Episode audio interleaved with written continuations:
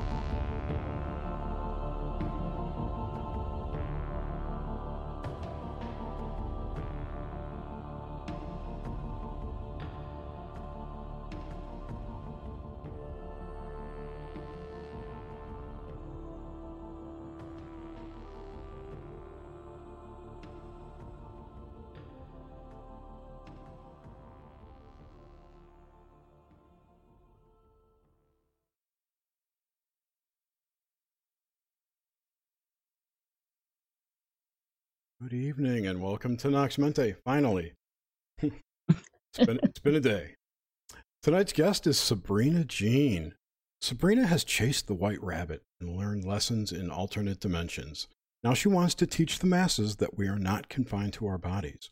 Her work is focused on healing the body and spirit with etheric energies manipulated through astral projection and Reiki vibrations. Sabrina, welcome to the show.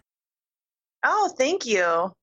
Welcome, Sabrina. This is this, some of the people I've been talking today to today already know like that this has been a wild day, and this is ironically you are the perfect person to be coming on Nox Mente right now.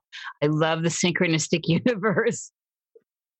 Wonderful. I hope to cal- calm it down a little bit for you. calm it down. Yeah, there's well, the astrology is wild, but you are you immediately when I logged in here have a, mm. just a beautiful energy and grounding. There's a definite grounding with you. Oh, thank you. But for people that don't know, may I mention who your boyfriend is? Oh, please go ahead. Sabrina is the paramour to someone, a popular show we had with Vinny Yanuza. Is I say that right? I never do. Yanuza? Vinzuza.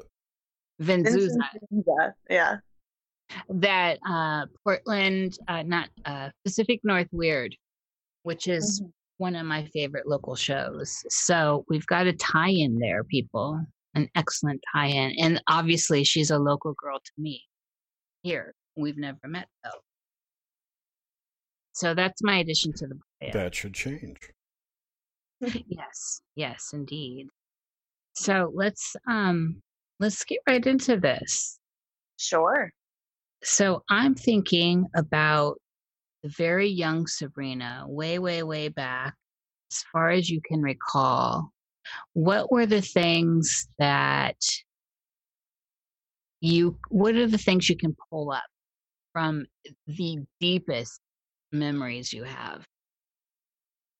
Oh, I have a lot. Um, I will say, in the way of like media, I used to love the TV shows Bewitched and I, I Dream of Jeannie.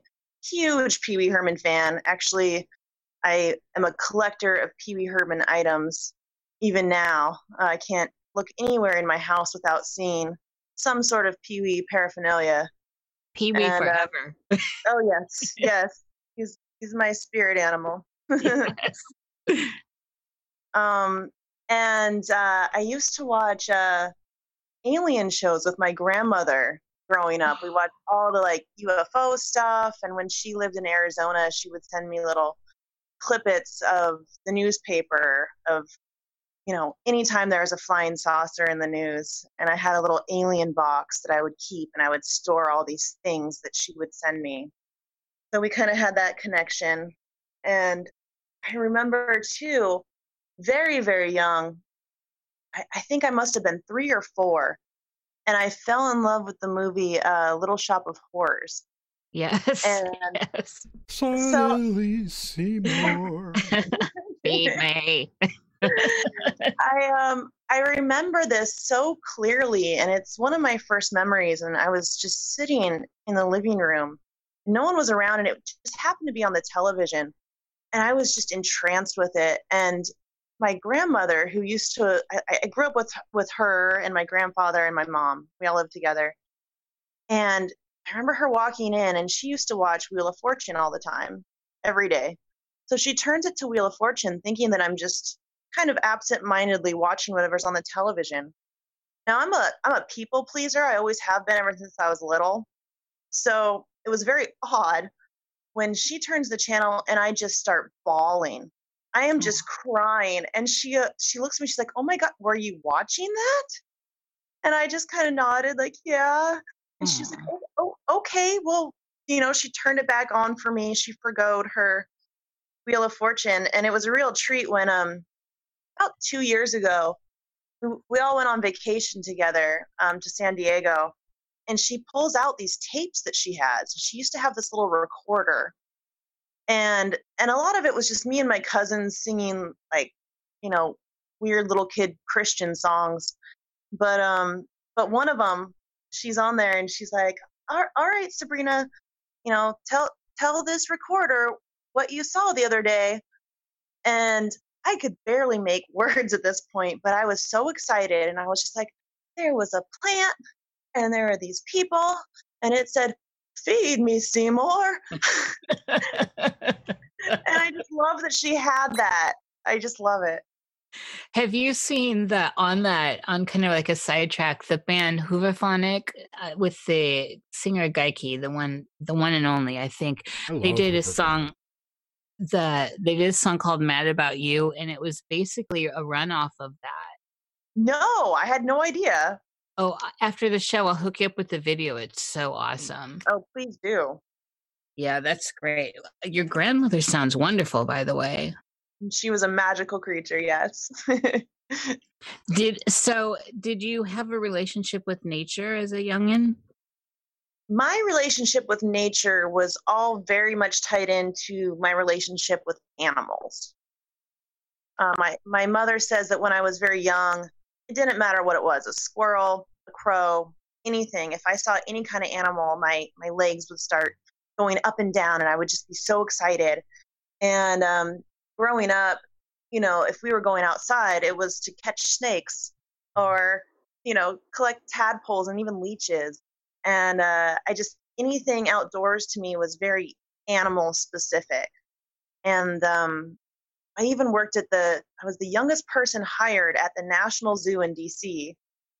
to run this uh, this program. I didn't I didn't run it, but I but I just helped out these kids that were in this like summer school program, and they had one specifically about snakes. And nobody wanted to help out with that class, but I but I definitely did. So I got to hold big snakes and teach kids about it. And then from there, I ended up uh, moving here and uh, working at veterinary hospitals for seven years until I became horribly allergic to cats. Oh no. I'm just the Which I opposite.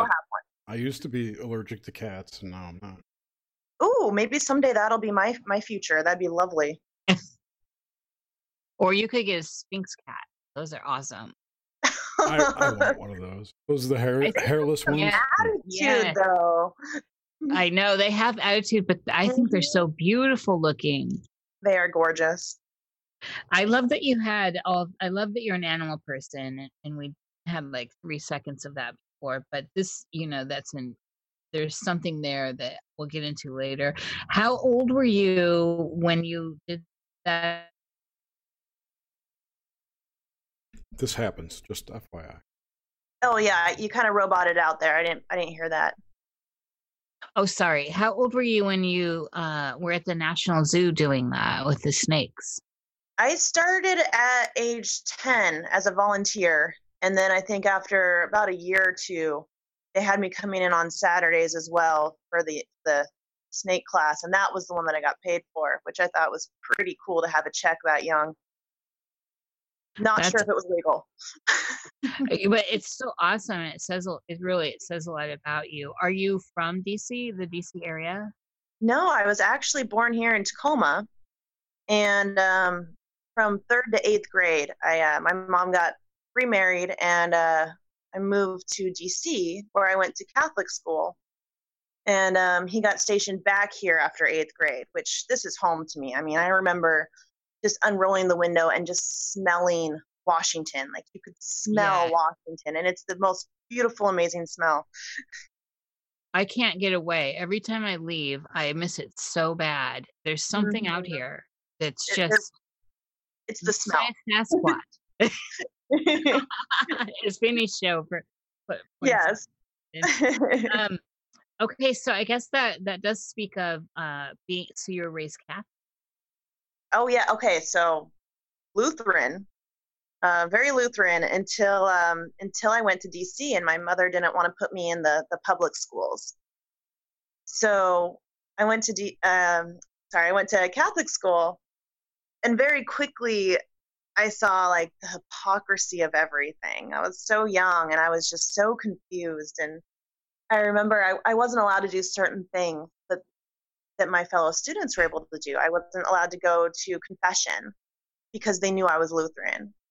Or I was um I remember I was babysitting, so I had taken in some money and I tried to give ten dollars to the charity pot that they would go around with every day.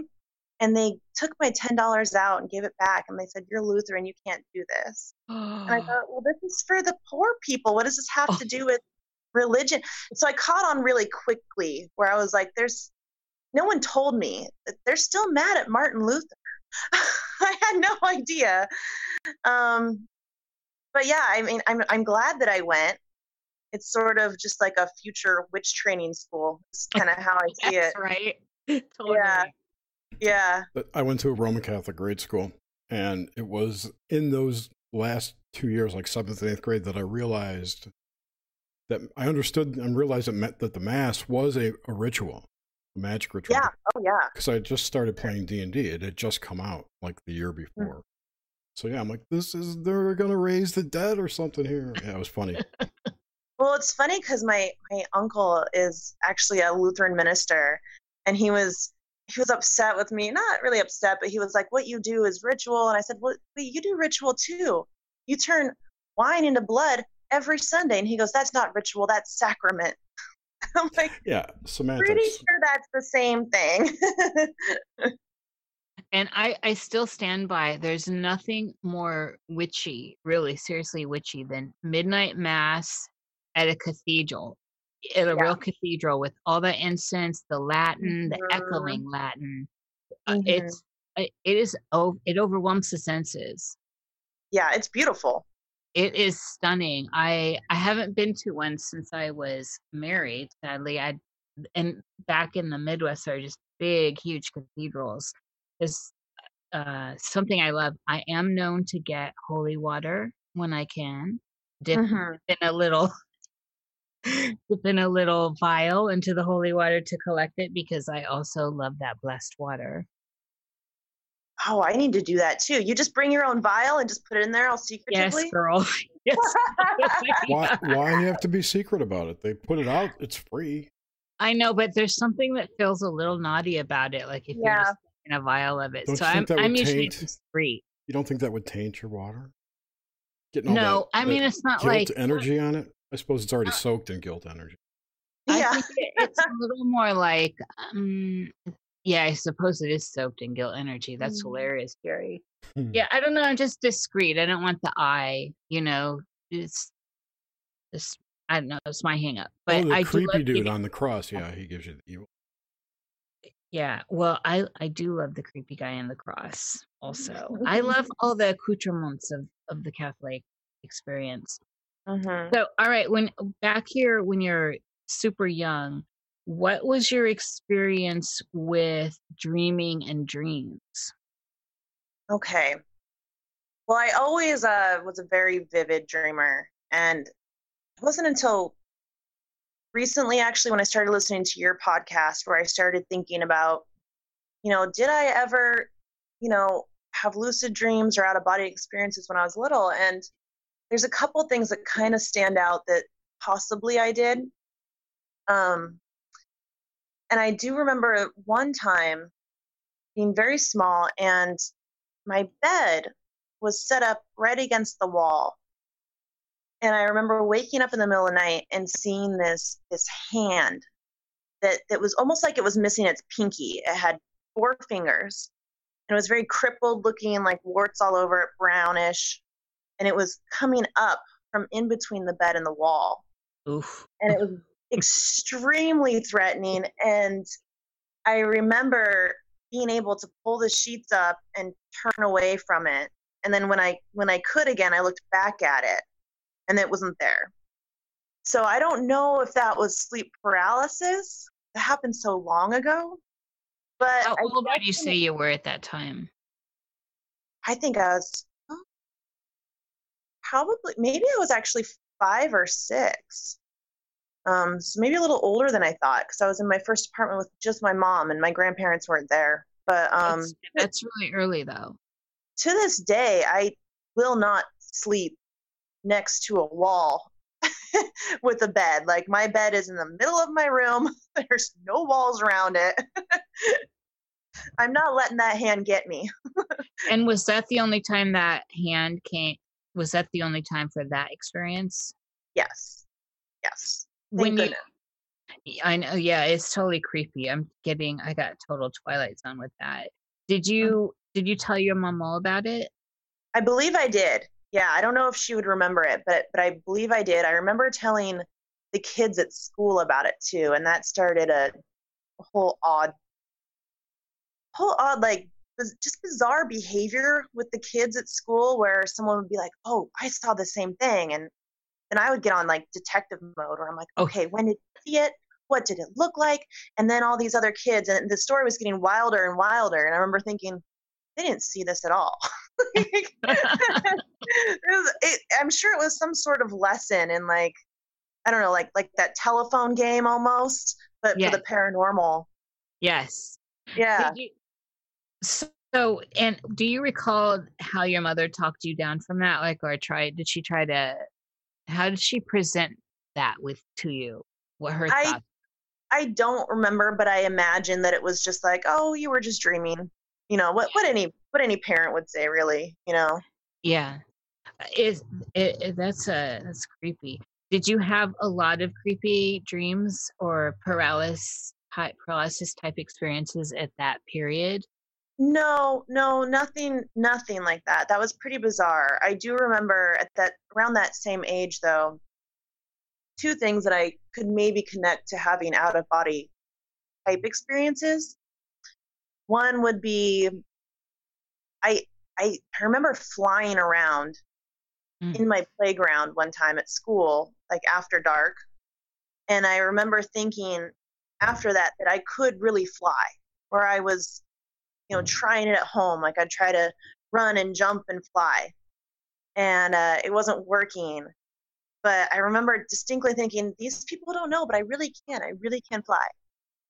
And um, and also, you know, I was really upset with the way that we communicate with each other with words. And that might be that I'm also dyslexic. I'm very dyslexic. I'll forget words all the time.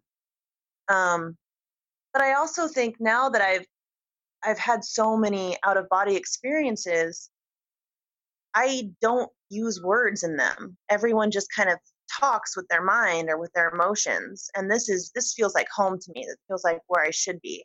And i remember being a child and being very upset that we had to use words. And then you know when i was older you know 16 with my first love i remember feeling that feeling again where it was like why do we have to talk this is this is not the way it should be it doesn't feel natural I want to just put my forehead against someone else's forehead and be able to ex- share an experience and a thought that has nothing to do with language. I'm so with you. Words really do limit our experience and mm-hmm. there there is something this is probably an offshoot for later or it could be now. I think we're starting to tap into collectively more of this the other senses. It seems like because the collective is coming around, it's now creating a wave, sort of a, a, type of wave within the collective where these other abilities like telekinesis and all the, the tellies uh, are becoming an idea of this is possible and I can do this. And the more we we start riding that wave, I think it's possible to get there collectively. Oh yeah, and I'm sure just the just the internet being around and, and you got memes and you got all these different ways to say things now um, emojis yes you know simple things like this it's like it's all starting to happen yes yeah emojis are really glyphs well Yeah, i think yeah. more, more important than emojis for me are memes because they convey multiple ideas in a single image which is Mhm. essentially a symbol. So you're you're making these uh, highly symbolic images that convey multiple ideas which is much better than words. And that's i think that's the next evolution of language for us is this this meme category. And, all right i'll shut and up no i'm i'm Yeah, no. vibing off of that jerry i Mhm. think that that's i think it's moving us into a higher ground definitely because we're talking symbols now Right, because it lets us think at a higher level. And we need to think at a higher level to transcend whatever fuckery we're trying to get out of here. it's like we're going backwards in order to go forwards Right. And especially with this, our speech being limited even more and more each day with so called hate speech. Got the air quotes everyone, you missed them. Yeah. You know, where it's a nebulous set of rules that define what these terms are that are, you know, were were previously free to speak. But enough And- politics. right but i mean that that's also part of the power of symbols is that they are sigils and they activate and so glyphs like that let's get to the point where i also this is kind of another side thing is i feel like it's that time now where we should get to a telepathic communication with others in order to actually try and hone in on some privacy. If that's possible you know like i want to send you a ma- i want to talk to you sabrina and i want to just send it to your to you telepathically and eh, and somehow there's something about that that seems more private than being you know oh.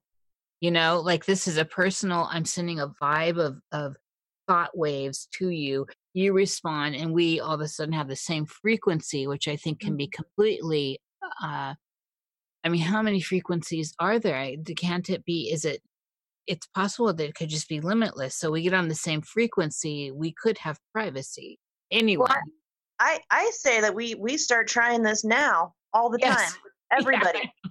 You know because at some point it's going to work and, and you know you know when somebody's watching you with the, with Yes. their eyes on you. You could feel that.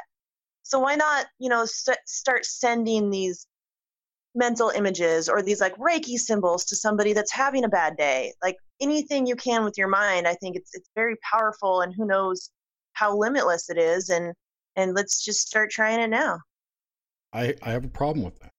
You don't What's have per, you don't have permission to put your energy on those people with the reiki with anything. So you, You don't think so? Even if it's just positive? I, I think that if they don't if it's want it, positive. I feel like if they don't want it though, they'll drop it. Yeah, isn't this part Mm. of like your own toroidal field where you you kind of have a filter? So it's kind of like a knock knock, right? Or a text that goes to to the outer the outer membrane of Oh yeah, they they don't have to read that text. They don't have to open it, but it's there if they want it. I guess it's That's just it's I just see it. me then. Um, I prefer to just radiate to all equally, and if they pick it up, they can because it's not targeted. And I've just always felt that if I target someone like that, it's against their will. I you know, I, I hear what you're saying. I definitely do that when I do if I were to go and try to like astrally do some healing work, I would never do that without getting someone's permission. To me that's that's a big thing. Yeah, absolutely. And that, you know, for me, seeing a customer that's having a bad day and as they leave me, sending some positive vibes, that's not too big for me. I think that's okay. Yeah.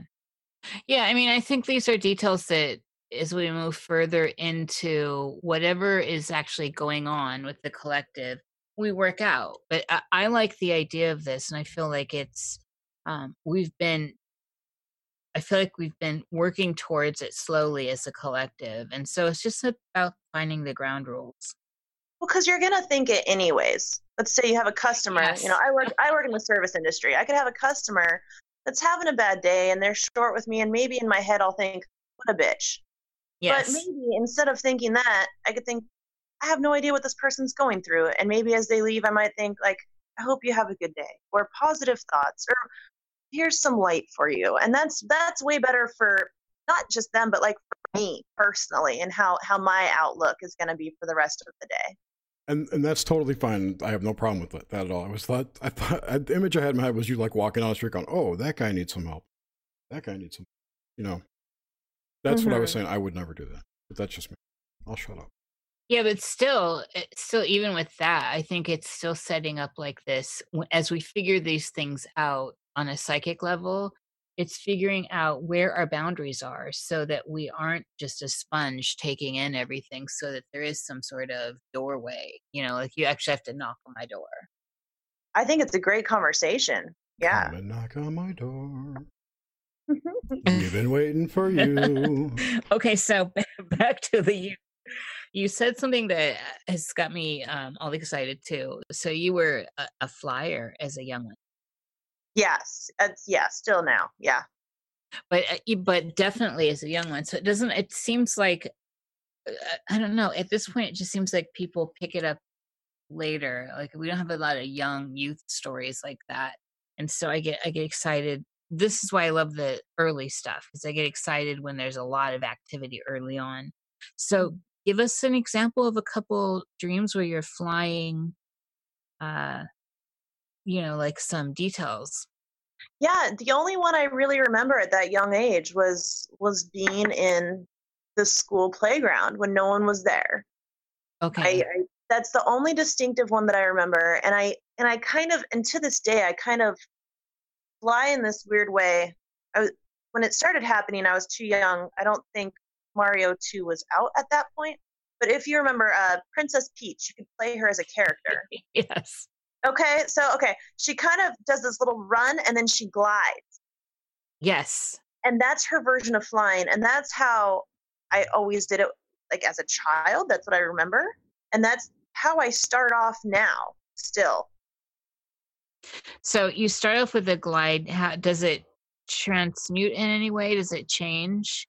Yeah, yeah. Now I've gotten better at it. It's something that I've that I've worked on. So now it's not just like a run glide. Now I could now I can go up and far and stuff. But it always it's always that little little bit to take off. There's takeoff.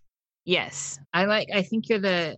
I I don't know anyone that has said that. I, I'm really enjoying it. It's uh it's you know like the glide thing i i'm in a bubble always but it does feel like i'm i feel like i'm floating though but the glide thing resonates with me yeah and that and that's just for lucid dreaming and regular dreams it's very different when i go out of body i want to get into that differentiation with you and yeah. let's let's do it right now so when your experiences with lucid dreaming and flying and out of body. So first, what's the distinction for you with a high lucidity and then just being OBE?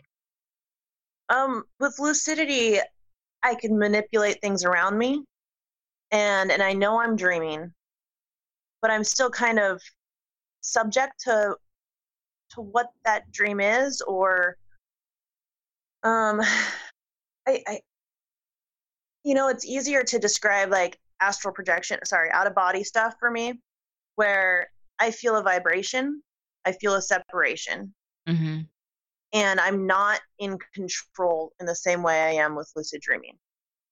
I this is a, that's that important. Yeah, that's that's extremely important, and this is this is something that doesn't seem to get a lot of talk on here. Is that difference? And you also mentioned something I find very important in the distinction here is the vibration factor yes it's huge that's actually why i started so doing does Reiki. that you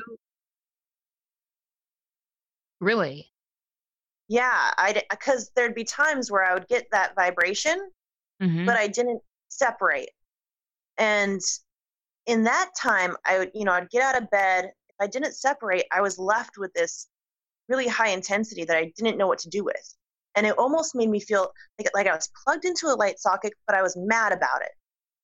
Like I, I would have this, it would come with almost this anger, like too much energy that didn't get released. So I, you know, meditated one day and I thought, I need to give this energy to some so I, you know, I went through Reiki classes, became a Reiki master, and now whenever I feel that feeling and I don't separate, I just give it to whoever needs help, whoever said it's okay.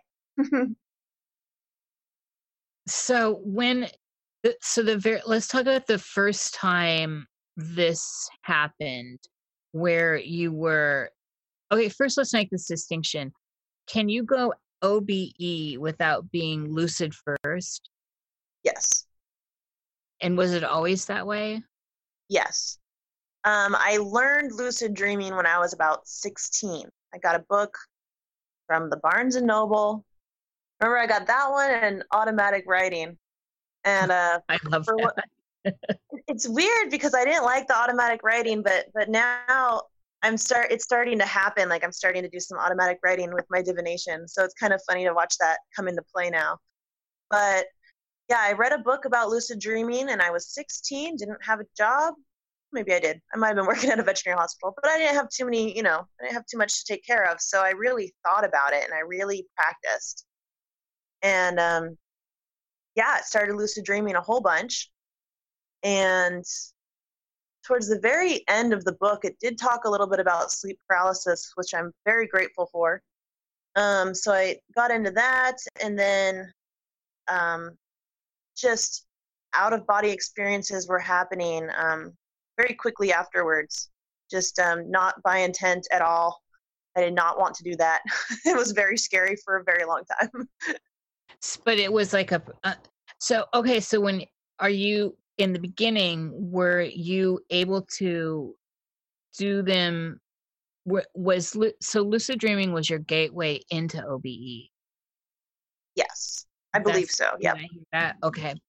And uh at the beginning of the obes you were a little bit you found them intim- intimidating? Oh it was terrifying it would be um it would be all of a sudden I'm just looking at my body sleeping there and I'd be in the corner of a ceiling.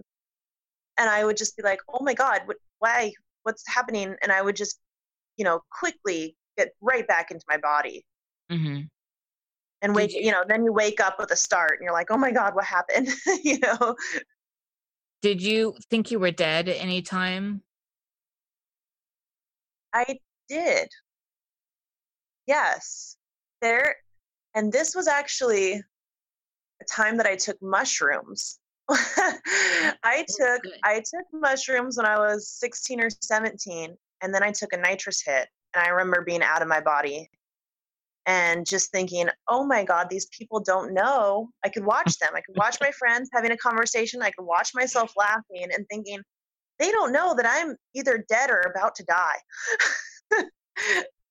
I remember that very distinctly. It was very, very creepy. I've knocked myself out so many times on nitrous oxide, I can't even tell you. I, have got to chime in. I love the nitrous too. oh my gosh, my mom's listening. I cannot say more. so take this. I had I had always heard that nitrous was one of the few gases that leaves your body. 100% of it leaves your body. But apparently there's some disease you can get now from it. Oh. Is it Wait, like an what? oxygen type? Is it what?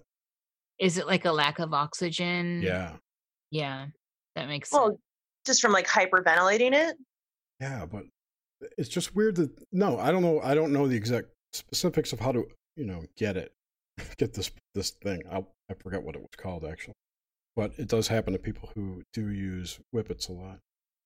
I just thought it was weird because so many people are deprived of oxygen from other things and are fine and never develop a syndrome of sorts. You know what I mean? Yeah. I, so I wonder if they stopped using it in the dental field. No. They, because that was the only way you could get me at a dentist is if they had the, you know, they had the gas. They, they, they're, you know, they have an anesthesiologist who actually, you know, mixes it properly so you're not oxygen yeah, deprived yeah, there would be oxygen going with it. Whereas if you're just a kid cracking them in your basement, mm, you're yeah. you're hyperventilating into a giant punching bag balloon. yeah. Mm. oh, I love whippets. So fun. I, I we had them like in the restaurant business. You know, they they have the, the big cartridges and all that, and so it was uh-huh. always terrible of us. I was a you know bartender forever, and that was that was a fun way to get on. okay, so so I want to explore this. So I asked I asked specifically about if you felt Wait, can I ask one question dead first? my experience of yeah yeah go Jerry. I'm sorry. R- Did you exhibit any psychic abilities before you bought those books, or what? Did you have any intuition? ish- I mean, what made you go to that Barnes and Noble that day and buy that book, those books? Mm. there was never a point in my life that I didn't think that magic was real. I you know, I I do have a story now that you're mentioning it. I was traveling through Montana as a young child with my grandma and my mom and I think my grandpa was there too. But I remember her being in the passenger seat and I'm in the back and it was just pouring down rain. And I said and she was like, "I wish this rain would stop." And I put out my hands and I said, Rain, stop. And just like that, it stopped. And then she was like, What? And then I go, Rain, go. it started again. I did this a couple times until she just yelled and she's like, Just make it stay off. Oh. And so that stuck with me. You know, it was like, you never, if you believe something enough or if you try for something enough, it can happen. And I, and I never lost that sense of wonder. And I, I, I still to this day will try to turn off the rain. But, you know, in Washington, I think, I think, I think Washington State's got me beat on that. Still, that's extremely impressive that you have that mm. experience. Have you tried any cloud dispersion or Yeah, things like cloud that? busting. Cloud busting. I think I, is that the same thing that I saw on like the Men Who Stare at Goats, where they they try to burst the cloud. Yes. Yes. Yes. I have tried that, no avail. Keep trying. It works. okay, we'll do. It really does. I know you can do it for sure. I got it on video. Yeah. And Where then there's that wonderful video? Kate Bush song. I hate Kate Bush. I love Kate Bush. Saint Kate Bush. I like Tori Amos. I love Tori too. Also, of course. So mm-hmm. I want to I want to explore this this where the time was it only one time when you were OBE where the thought occurred to you that you may be dead? I I think so. I think every time it was just more of a shocking sort of feeling. And and anyone that's done OBEs, they know that if you get too excited in any sort of way, then you will just go straight back into your body really quickly. So I don't think I really even had the time to think about like, oh, did I just die? It was just like, Mhm. whoa, what's my body doing there? Get back in as quickly as possible. Yeah, I find it's like a habit. It's like a. It's almost like a snap, and, and you. Um, for me, it's like a jerking motion. I just jerk. Yep. Like my body actually has a jerk experience. Oh yeah. Yeah, me too.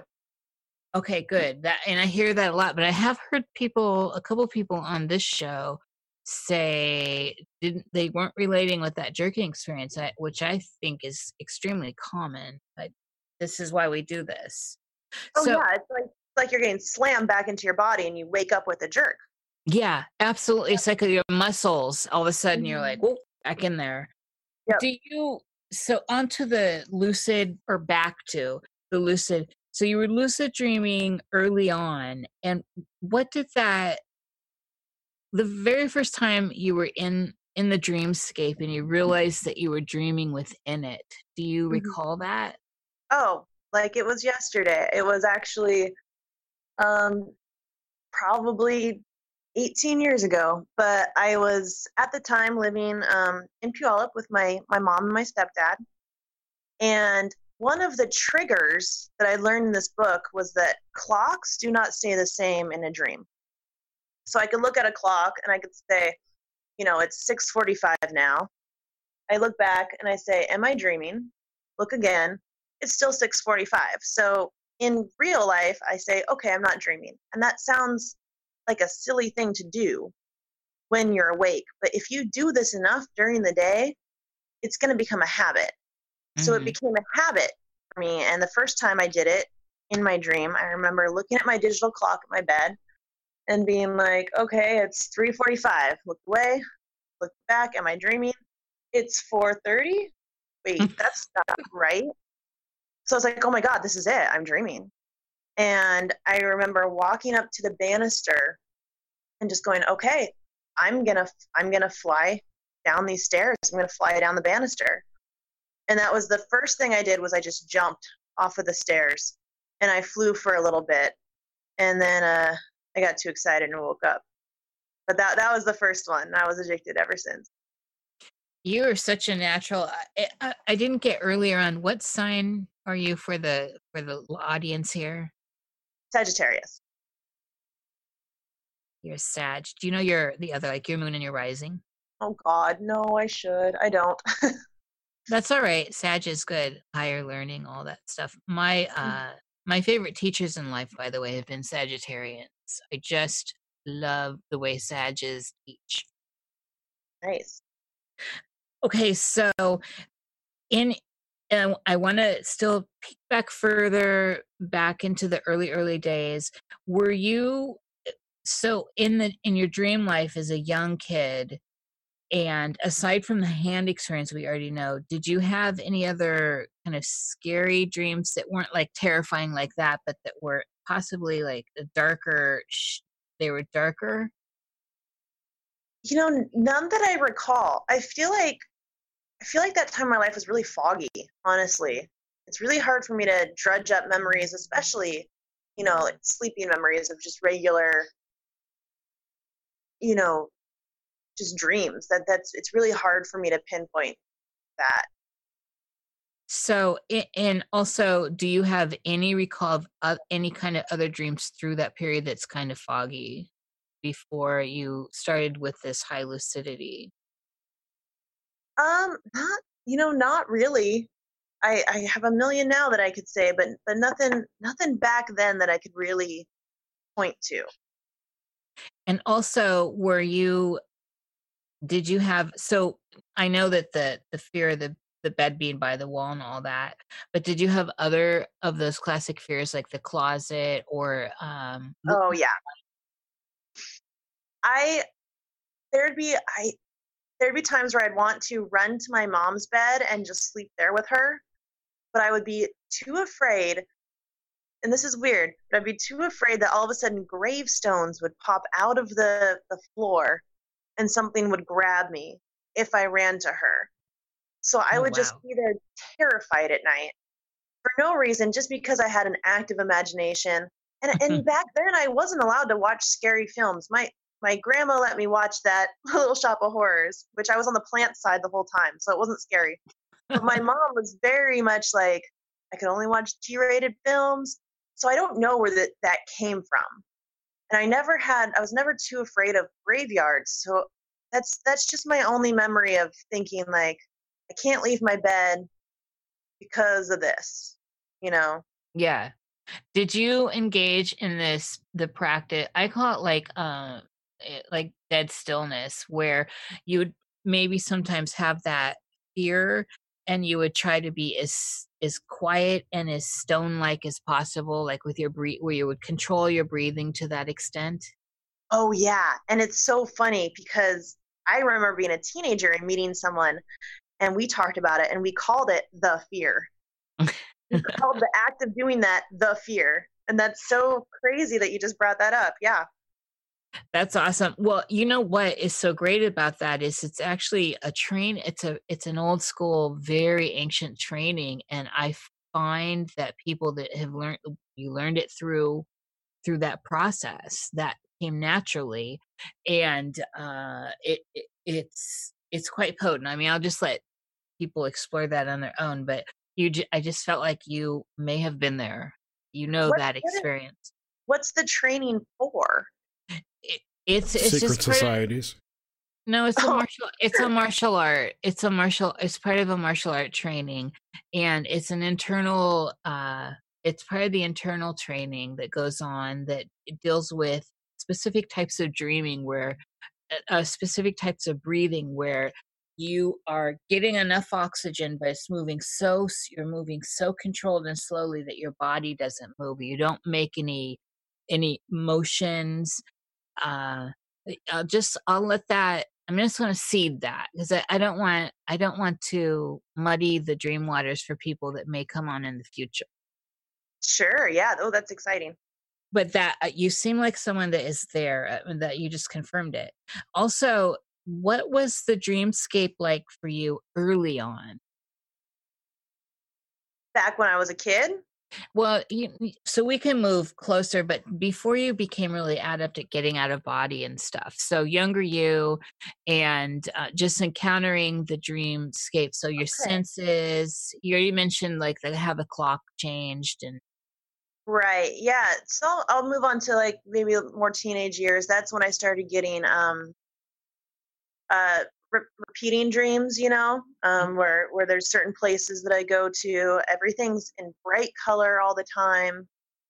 Um, it's just very realistic to me, and I've always, even before lucid dreaming, I've always felt like if I was upset about anything, I could just go to sleep. That was always my go-to. Like, oh, I'm having a bad day. Go go to take a nap you know?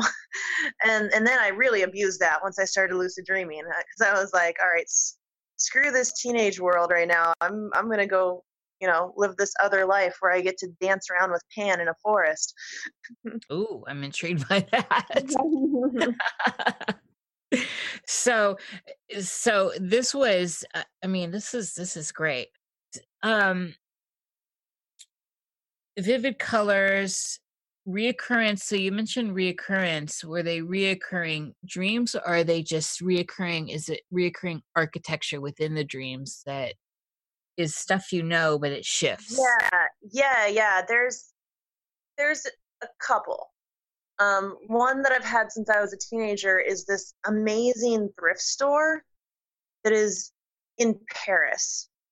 Mm. and i know that if i'm in paris that I have to first find the jewelry store and then it's down the hill from there. So sometimes I'll see the jewelry store first. I'm like, oh, yes, the best thrift store ever. Yeah, I just need to go down this hill. Or one time, there's one time where that best thrift store ever was on a train. It was doing a tour. So I could actually see it in Washington. And that was pretty neat. But but it's like all the clothes fit me.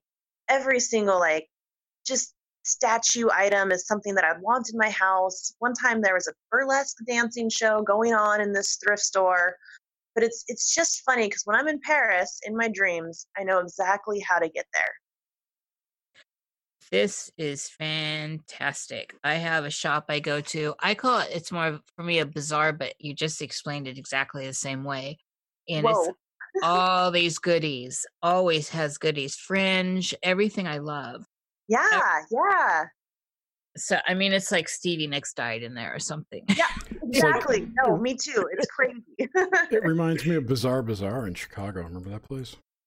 Oh my, yes. I wonder if that's still around. It's not. Oh. So this this is awesome. So it, it is there is a, some solid architecture, even though of course it's a dream world and it morphs, but there mm-hmm. there are these solid aspects. On that note, do you have do you have any thoughts about what that is and why that is? You know, I don't know, but I do know that it could be a trigger. I, I believe that everyone should be dream journaling because in my dream journal, you know, I got that really awesome thrift store. I always have weird things with animals, like hurt animals. I always have really bad issues with transportation. These are things that always happen. So if you can write these down, realize that you have a pattern, that's your ticket to to realize it and go, okay, now I can go out of body or now I can go lucid. So it's it's important for some reason. I'm not exactly sure what it means, but I know in that sense that th- this is a tool. Yes. Absolutely. So since you're exercising this level of will, on the dreamscape. So, say there's a give us an example before we get into that, I guess. Give us an example of the hurt animals, of course, pique my interest. Uh, yeah, I think that came with me working at veterinary hospitals for seven years. It's just uh, something that while I was working there, I don't think I had too many bad dreams about it. I think I kind of had the mindset of like, we're helping these animals, you know, and it was my day to day job afterwards, that's when it really started affecting me, where um, they started you know, being in my dreams where I'm always, always helping some sort of hurt animal. Do you think that so while you were do, doing the veterinary stuff, do you think that was more like problem solving, just daytime related to the daytime stuff? Oh yeah, for sure. You had to take your emotions out of it in a way. Mhm. I mean, of course you're sad, you feel, but you can't be an empath working and you know putting someone's cat down while they're crying right there. You know, there Yes. there had to be some sort of disconnect for me, which Yeah. now I don't feel. I mean, I can't. To this day, I, I've been in veterinary hospitals with my cats, and I've seen someone crying. I lose it, Yeah. and I think I used to be the one holding the needle. How did I do that? you know so it's it's really wild what the human human brain can do in certain situations and how it can affect you later Yeah. Oh yeah, definitely. So so when you're experiencing these animals now in in context to to say so let's just when you're experiencing these animals now in a dream and they're they're hurt what Mhm. what does that look like it's like how it's do you all, go about it it's all over the place. Sometimes i'm helping them sometimes i can't get to them. They're like in a cage or something. Um it's it's anything you could name really. I mean i i dream about this all the time. So so i mean that's just never left you has it? No i guess not yeah. Still processing. Well uh, so that's why i wanted to get to do any of them feel like they're not part of your dreamscape and are sentient like there's an actual you've got a psychic link to something Yeah, this is something I wanted to talk to you about. Um, and it's very hard for, for a lot of people to believe, even people that are close to me. But my cat, um, one of my cats died about seven months ago, seven, eight months ago. And he, I actually got from, he's a product of working at the veterinary hospital where somebody brought him in. And I just remember this lifeless cat in these people's hands. And this is a little graphic, but his jaw was literally hanging off, and one of his eyeballs was hanging out. And I and I saw him. He's this little ginger cat.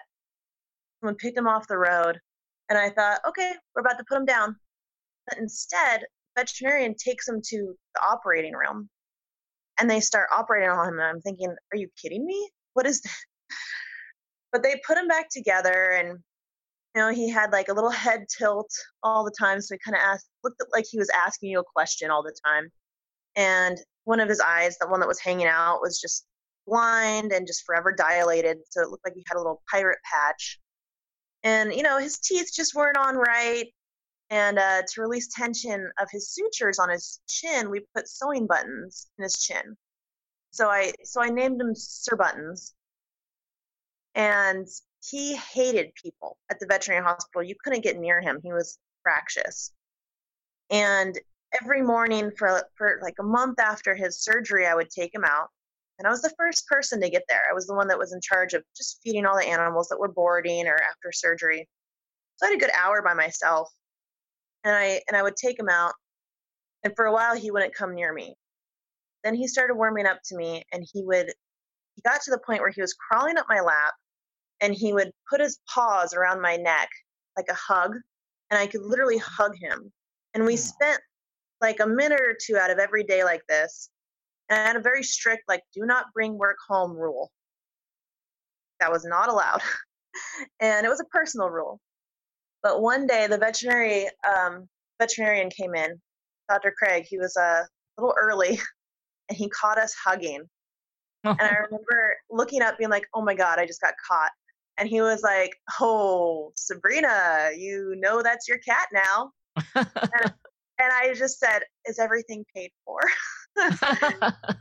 and I think I took him home that night. But it was it wasn't an easy transition. I was living with a roommate that had two cats at the time. I had another cat, still have that other cat, and he hated everybody except for me. Hated everything. So he was very much attached to me. Um, you know, we we moved to Seattle, and now he's okay with my other cat. And but he's still just everywhere I went, he was my shadow. You know, he was like my little boy. So when he passed, it was probably maybe a month or so after that he started visiting me. And this is while I'm completely awake. Um, and he's he's come to visit maybe around nine times now. Um, sometimes it'll be twice a week. Sometimes it'll it'll be a month. And it always starts where I could feel him jump on the bed, and then I I know that my other cat's there because I'll kind of wake up or I'm already awake, and I could see my other cat there and say, nope, that's not him. And I could feel him walking closer, and I could hear him purring, and I could feel his fur. I've even opened up my eyes. It was actually Vince that asked me once. He was like, "Well, have you seen him?" And I was like, "No, I didn't even think to open my eyes because you know you're just so excited." And so I did open my eyes, and I see him as a ghost, and it is bizarre. And I've tried to pet him with my eyes open, and it's like my hand will go right through him. Um, but if he's laying next to me and I'm not the one initiating the petting, I could feel him breathing. I could feel his warmth. I could feel his fur. It is the most wonderful experience ever, and it just makes me so happy. And and it's and it's happened in times where I've just woken up, and you could maybe say, "Oh, maybe you were dreaming."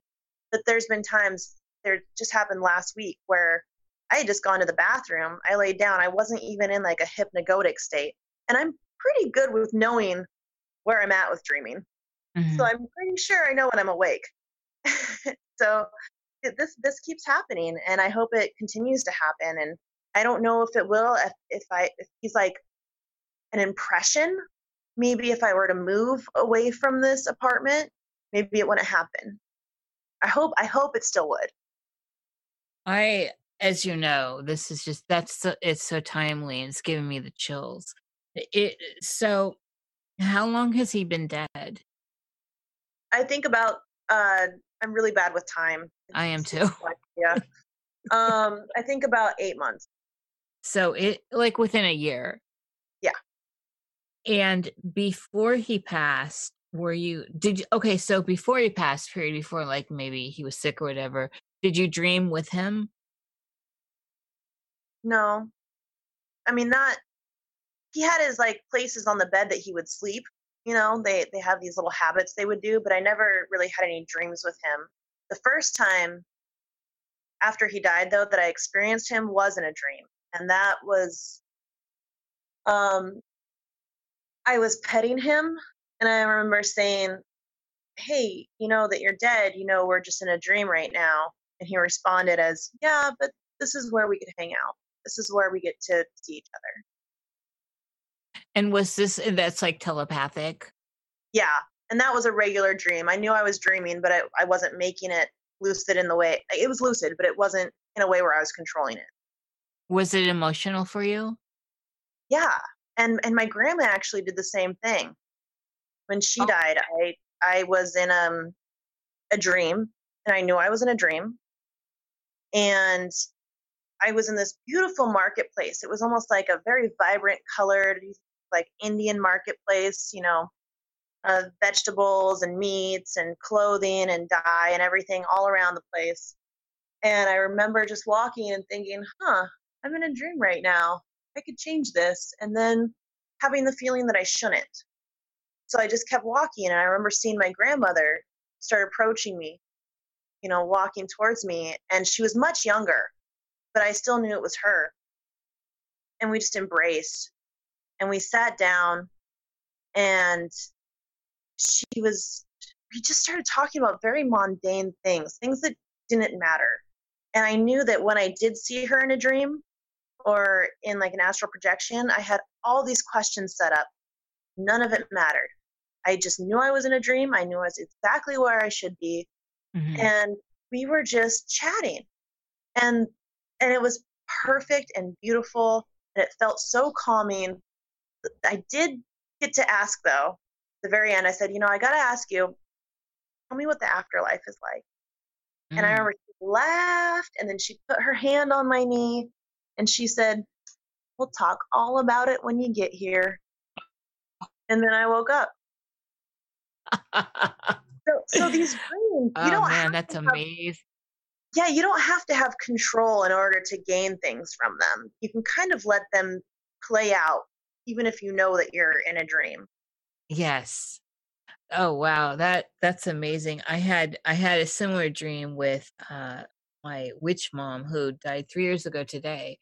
And she when I first saw her, we were in a basement and she was laughing. Oh, so her there's her corpse and it's like stiff in a chair and she she's behind it and she just starts laughing with her head rolling back and uh it was first of all it was confirmation again right and Mhm. in it was this laughing this idea of how serious we take it and yet it was that knowing because I wanted to know also and she's just laughing about it and then she walked up the stairs out of the basement Oh my God, I love that. That's so great.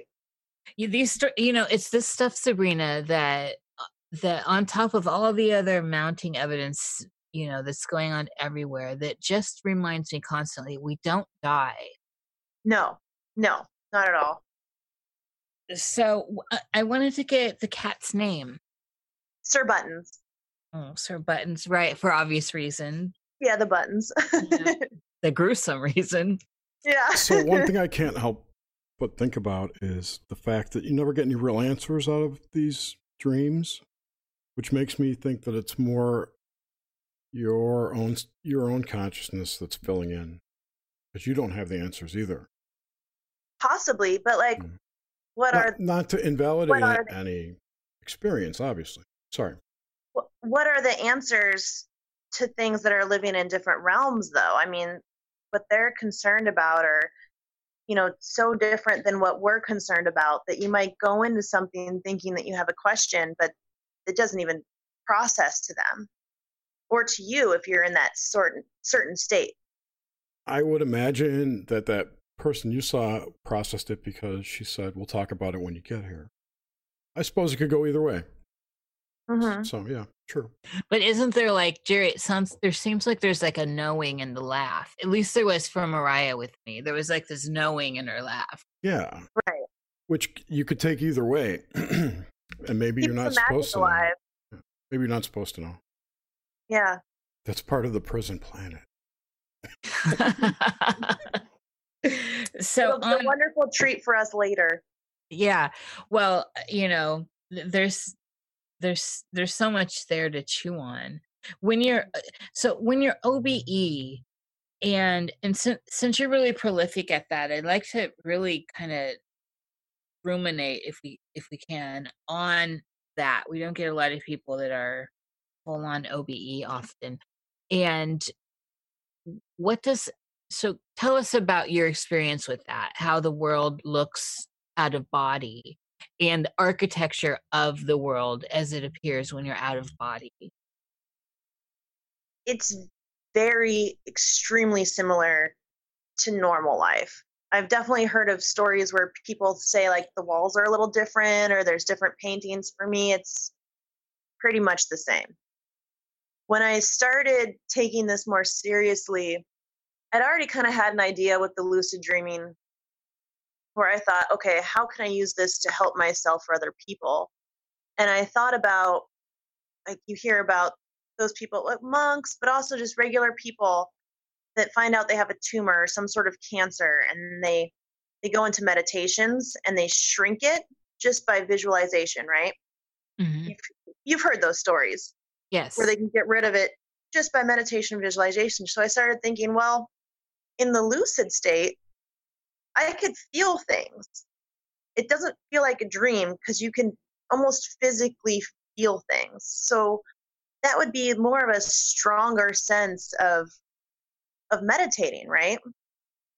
And started doing this just with lucid dreaming. I didn't really have anything wrong with me at the time. I mean i was i was young and i remember just like trying to get rid of a wrinkle on my face just for science you know i'd try to smooth it out or whatever you know it's the only thing i had to work on myself for at the time and um once i started going out of body i thought oh this is even bigger this is even a better chance and i remember being you know I was very scared of it for a long time. I think probably probably mostly because of the sleep paralysis that would come with it. But the first time that I really started playing with it, I remember I opened up my fridge and I thought to myself, something's not right, but I'm not in a lucid dream.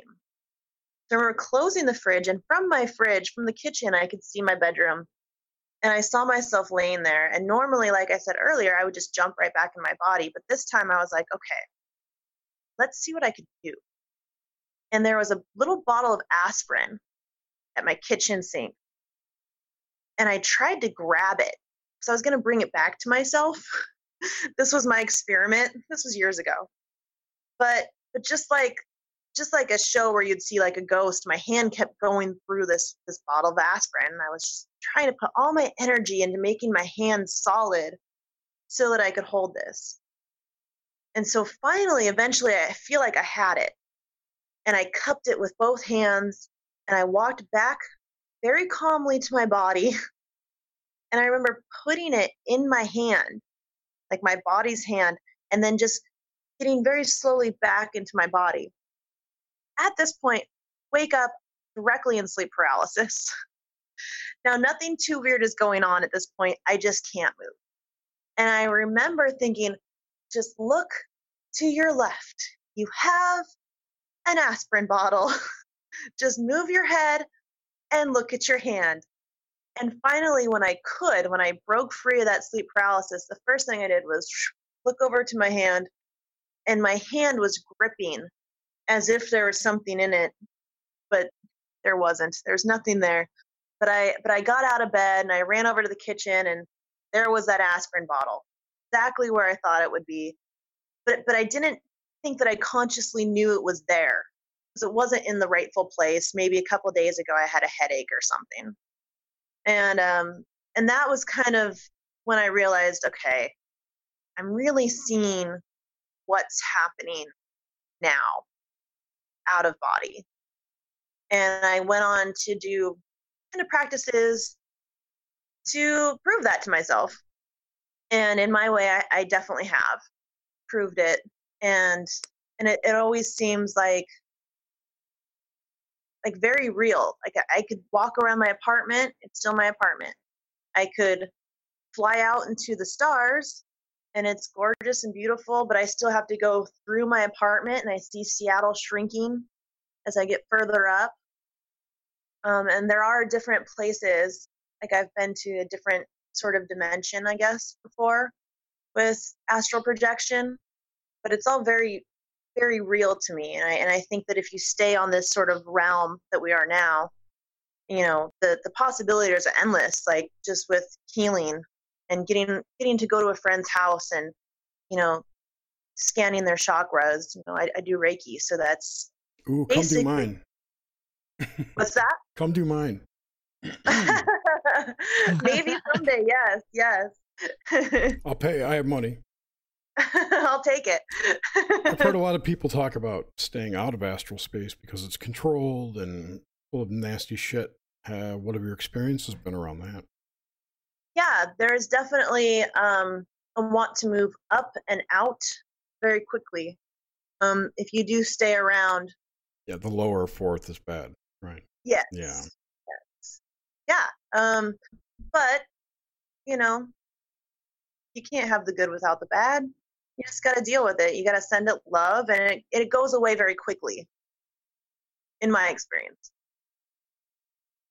When you talked about going out like galactic, what were you experiencing out there?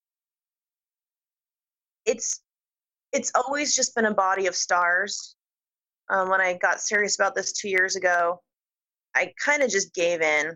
I started feeling the vibrations, and I was like, "Oh crap, I'm going out again."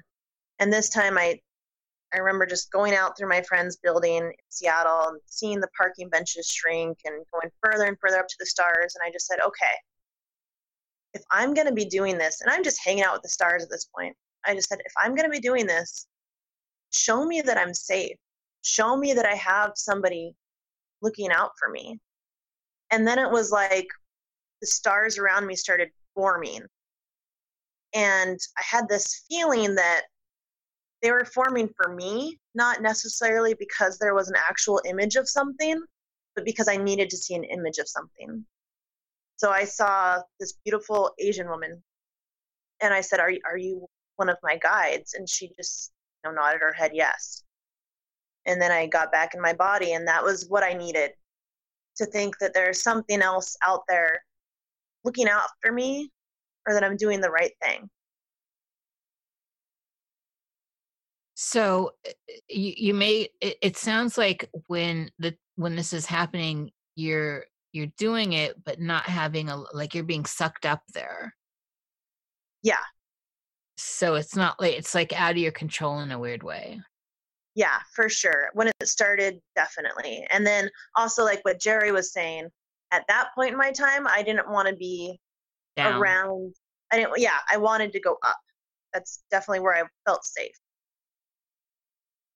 So now so it, it it sounds like you that was like early on. So now you can go up there at will and Mm. and explore. Do I hear this correctly? I, I haven't really explored up there too much. I haven't been like, I want to see the moon or I want to see Venus. It's that's I really try to stay around here. I, I've been trying to go do energy work. Hmm So so yeah, I haven't really explored that too much. Have you encountered things that we would consider just commonly here ETs? Oh yeah. Jerry's Yeah. got something there. I see him. No. I, I don't even want to get into it. I do. So give us, t- tell us about some of those. I'm deeply fascinated by that, as you know. okay, so this is you're you're talking aliens, right? Yes, yes. No, entities, not aliens. Well, whatever, whatever Oh, they are. So I've got both. What would you like? What's the difference? we want both, and I guess give us your idea of what the difference is. Okay, so I'm thinking gray alien, like that sort of thing. But then Mhm. there's also entities, maybe more like fairy type elementals. That's kind of where I'm putting them. Okay, and and so give us examples of your experiences with both. Both. Okay. Um, I was in Austin, Texas, at a Motel Six, and I hadn't even fallen asleep yet. I remember feeling the vibrations, thinking, "Oh my God, I'm not even asleep." But I got out of my body, and this was towards the earlier times. Like I said, I only started taking this seriously two years ago, so there's been a lot of exploration that's happened in those last two years. So I get out of my body and I walk through the front door of the Motel 6 and I see the swimming pool that was right outside of our window. And I and I just said, "Okay, guides, take me to someone that I could talk to. Take me to another guide." So here's the difference. I don't know if we actually went through it with the the flying. When you're an AP, at least for me, uh, or out of body, at least for me, it feels like I'm not the person that's doing the flying. There's no control. It feels like a hand, almost like a giant hand has me, and I'm gliding somewhere. And it's turning. It's taking turns. It's it's it's definitely a motion of where I need to go. There's a direction, but I have no say in it. So I'm, feeling this, and I remember seeing trees go by and kind of trying to duck with all these trees. and thinking, oh, I don't I don't need to duck. You know, I'm not solid and and I remember seeing people on the streets just kind of fly by, and I'm not sure if they were out of bodied people or if they were real people on the street, and I was just kind of going by like a ghost. I have no idea, but I ended up in the woods, and there's actually a lot of woods in in Austin, Texas, which I found out the next day when I explored it a little bit more. But I'm in the woods, and there's this creature that's kind of poking his head out of like a tree. And I have the distinct impression that he doesn't want to show me his full self because he thinks it might scare me. This character is like a gnome. And I've never believed in gnomes. You know, my only experience is David the Gnome from Nickelodeon, which I wasn't into, honestly. There was that like hotel that. one too, Expedia Travel Gnome. True, and I was in a hotel. Maybe there's a Mm. connection. They probably projected it into your into our psyche. Yeah. into your experience. but he was kind of like hiding himself. And I said, "Okay, okay. I uh, are you a guide?" And he goes, "Yep." And then kind of just got distracted. And I said, "Am I am I on the right path?" And he looks at me and he goes, "Yes." And then he starts walking away. And I said, "No, no, no, no, wait." And he turned back around. And I said, "What am I supposed to do with this?" And he looked at me and said the weirdest thing. He said, You should focus on the newly deceased. And then he walked away. And I remember just st- standing there in the woods, like, focus on the newly deceased. I thought about it for a minute, and then I just went straight back to my body in the same direction, but just opposite, um, with this hand kind of moving me. And it wasn't until you know, weeks later, I was talking to a friend of mine who's a Buddhist that he was like, you know, maybe you should be doing some sort of work with uh, people that are about to die or people that have crossed over. And I haven't really had that opportunity yet, although I've kind of tried before. But um, maybe something for me to, I always keep in the back of my mind as a possibility. That's that's really intense, and it, it's definitely. I mean, it was a solid communication that I personally would follow up on. Yeah. That is, uh, I mean, it's remarkable, and and so you would put that in the that's in the realm of that's not in the realm of the ETs that. No, that's like elemental. yeah, yeah. that's the way I was reading that, and Yeah. so. What if okay? And have you experienced that one again? Also, No, nothing quite like that. No, no, no. is that? I mean, that's just such a direct communication. Yeah. Yeah. that and then and then of course when we tie that into your experience with mr buttons Sir Buttons. He's knighted. oh sir buttons that's right he's knighted the good sir buttons and all tippity top mm-hmm. and and then also with this message you received from your grandmother that is you know laughing knowingly about your question about what's going on on the other side i'm seeing a thread here. Like almost like a like a jokester sort of trickster type of thread or like a nonchalant or what no like a like a, a direction to move in. Like this is a this Mhm. seems like a significant solid set of synchronicities that uh are pointing you in that in that direction in a good way. Yeah. Oh yeah all, all signs point to go so far for me and i don't feel like i'm quite there where like the gnome was talking about but i don't think time really means too much and i'm still pretty young so i feel like at some point you know i'll collect enough learnings to be where i'm comfortable with you know in some sort of way helping people pass over whatever that means i'm not sure yet yeah well, well that's that's one of the things i mean nobody really knows and Mhm. until you know that club right, and so this that's part of the really great thing about pondering it so Mhm. give us an experience with what you would consider ets alien Uh, yeah, this one was pretty um, pretty recent, a couple months ago. I will preference this with I had just watching The Fourth Kind, which I thought was a very scary movie. oh that one's creepy Yeah, it turned out it's none of it's real. Like there's some weird things that happen in Alaska, but nothing like they were making it out to be. At this point, I didn't know that. I thought it was Yeah. a very real film. yeah they, Um, well, they present it that way Yes, yes, but it's more like the Blair Witch, I guess. They're like, here's this actual footage. No, not not actual. yeah Um, but so also already- with that like sabrina what it does is it, it extends that bit of magic of suspension of disbelief right where you're Right. engaged in it i mean i was completely engaged and it it really had me uh fully there with the experience thinking that it was real Yep, yep. I guess I can't fault them, but I I don't know. I Well, think it's also it's it's trickery. Yeah. I know, based on a true story. Okay, don't say that if it's not. I know. it's not fair. I'm too gullible.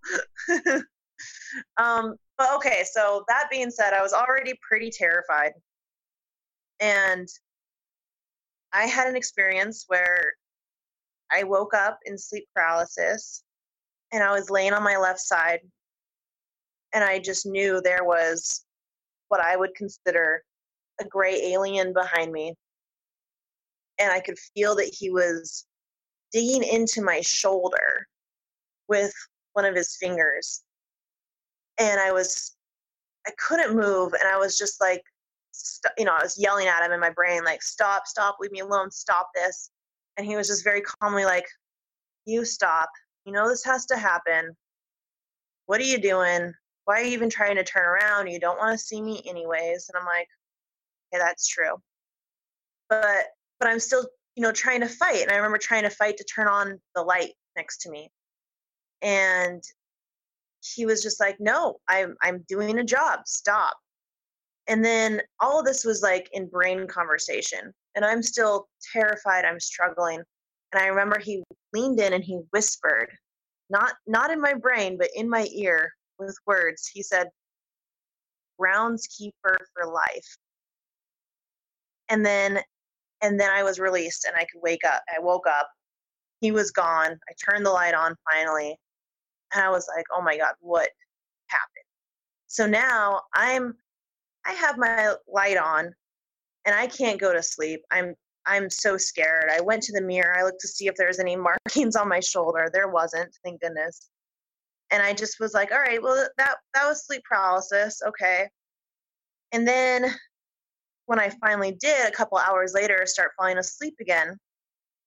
Oh, I forgot to mention that when this started happening, my room was shaking, almost like a like an earthquake, and um, so that that same feeling, it doesn't usually happen for sleep paralysis with me, but it started happening again, second time in the night, and I was like, oh my god, are you kidding me? Like, did he forget something? Like, why why is this happening again? And there was a clear message in my mind that said you know exactly how to get out of this. And i thought oh god i do. So I, instead of being there i used that moment to get out of my body. And i i don't i don't really remember what i did.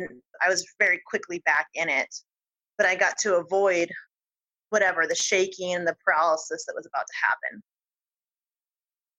strange thing is, this happened a few months ago. I'm talking to Vince about it, and I'm talking to him about the differences between um, like negative entities and sleep paralysis. And I was telling him that I kind of have two theories. One theory is is that kind of like the Carl Jung theory these shadow people, the sleep paralysis, kind of has a way to teach something about yourself. Maybe it's the darker parts of yourself that you haven't thought about. And I've definitely gotten teachings from sleep paralysis before.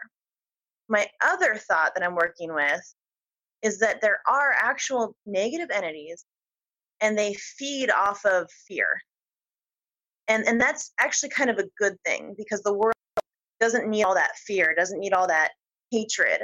And there's the idea that something is able to feed off of it is good. As I'm explaining this to him, he goes, Oh, kind of like tending a garden. And I just turned white and I remember all my goosebumps came up. My hair stood on end. I'm like, What? I was like, What do you mean tending a garden? He goes, Well, these negative entities would be tending a garden. And I go, That's exactly what a groundskeeper does. And it, it just hit me that's exactly what that alien figure was telling me. Oh. Months later, two three months later, and it it this was uh two weeks ago that Vince said that to me, and it's still I'm still processing it. I don't know what that means. it, it's a little too like coincidental. Uh, how familiar are you with conspiracy theories around Grays and and uh, energetic vampirism that goes on from the astral on humans by these entities? I I have my own theories. I haven't read too much into other people's. Okay. That's a common theme that we are an energy farm for these things. It might not have started out that way, but that's what apparently it's grown into. And on the other side of that, we've got the human controllers, i.e., governments, are purposely generating that fear energy in people by whatever means they can in order to help their buddies so they get rich and powerful. There's some kind of symbiotic relationship there.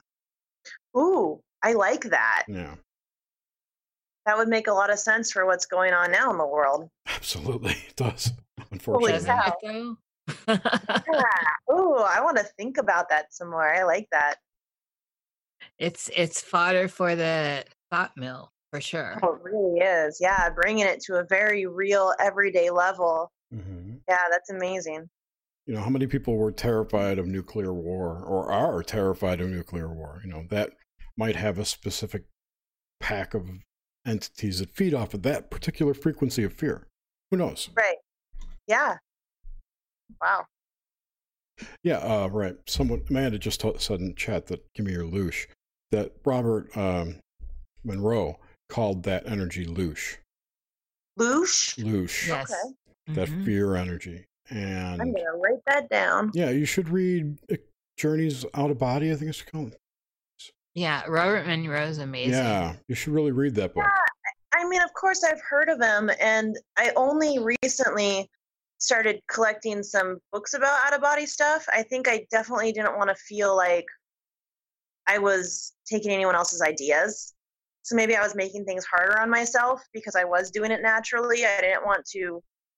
No, No. that- you did it right because I'm the same way. I don't like to read other people's shit and then get front loaded with all this stuff. So I don't read anything. Exactly. Yeah. Um. But but now I'm at a point where I'm like, okay, I've done this so much that I could actually start reading this. So yeah, maybe I I can start, you know, reading some Robert Monroe books.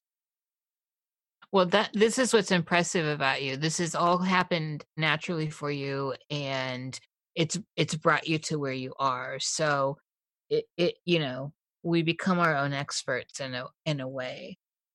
yeah i mean it's it's happened naturally in a way but I, I definitely worked for it i worked for it with the lucid dreaming and i think that anyone can do this i don't think there's anything special about me and i definitely want people to try. I want people to do this because you never know what's going to happen to you. You can get hit by a car and Yes. be paralyzed and be stuck in a hospital forever or for long enough and it's like if you could just have that tool of escape that could save your sanity. That could save save you from you know being in misery or whatever it is I have heard this that exact um, anecdote so many times from people that are in prison or have been completely paralyzed or um, on induced comas where they they had that was the option to get Yeah. body. There was no other option. They're stuck for what it, you know whatever the circumstances were and how they could go anywhere you you know you know if you know yeah well even further than that let's say you escape this lifetime without being in prison or without having your body as a prison or your mind as a prison and and and then you die maybe you're practicing for the bardo you know you, Yes. you just never know I, I just there's so many implications where this could help you in your life and i and i just want people to really want to give this knowledge to people i want to tell people keep trying keep doing it and i'm on all these facebook you know groups and i see so many people that get stuck with like well are my chakras clean enough is my pineal gland maybe i should Yeah, yes. maybe I and i'm like no no no all you have to do is practice yes it's, it's a muscle basically yeah, it's a muscle. Forget everything else. You know, I drink, whatever. Just it's not because I'm vegetarian that I can do this. It's I practice. I have a couple questions about uh, so in OBE when you encounter your reflection, how does that play out? Um, I'm a lot of different people. mm-hmm. in my mm-hmm. reflection. I am give never. Us a, give us a sampling. Oh, it, it's just like a Rolodex. If I've I've looked in a mirror, I think just only once, but it was like I saw so many different. I was a man. I was this. I was this. I was a child. I was, you know, just so many different people, just just spiraling through in the same same mirror. It's beautiful it is it's a it's really astonishing and i recommend anyone that even if you're well uh, for me it's a trick to if just in the lucid aspect it is always a trick for me to get lucid is find the reflection but it, obe is a whole different experience where it's almost like uh i like your idea of a rolodex but it, it feels like uh, i ponder are these me's from other like time frame life frames? You know what or am i, I just so. So you've had the same kind of experience yes i i naturally go to reflective surfaces be in a room right now this is the whole scrying thing we are talking about earlier mm. in a any room in even waking life i am right when i go in my eye always goes towards reflective surfaces so that i can see everything going on so i'm looking at at glass at mm-hmm. mirror it's just a natural function i do I'm not sure yeah.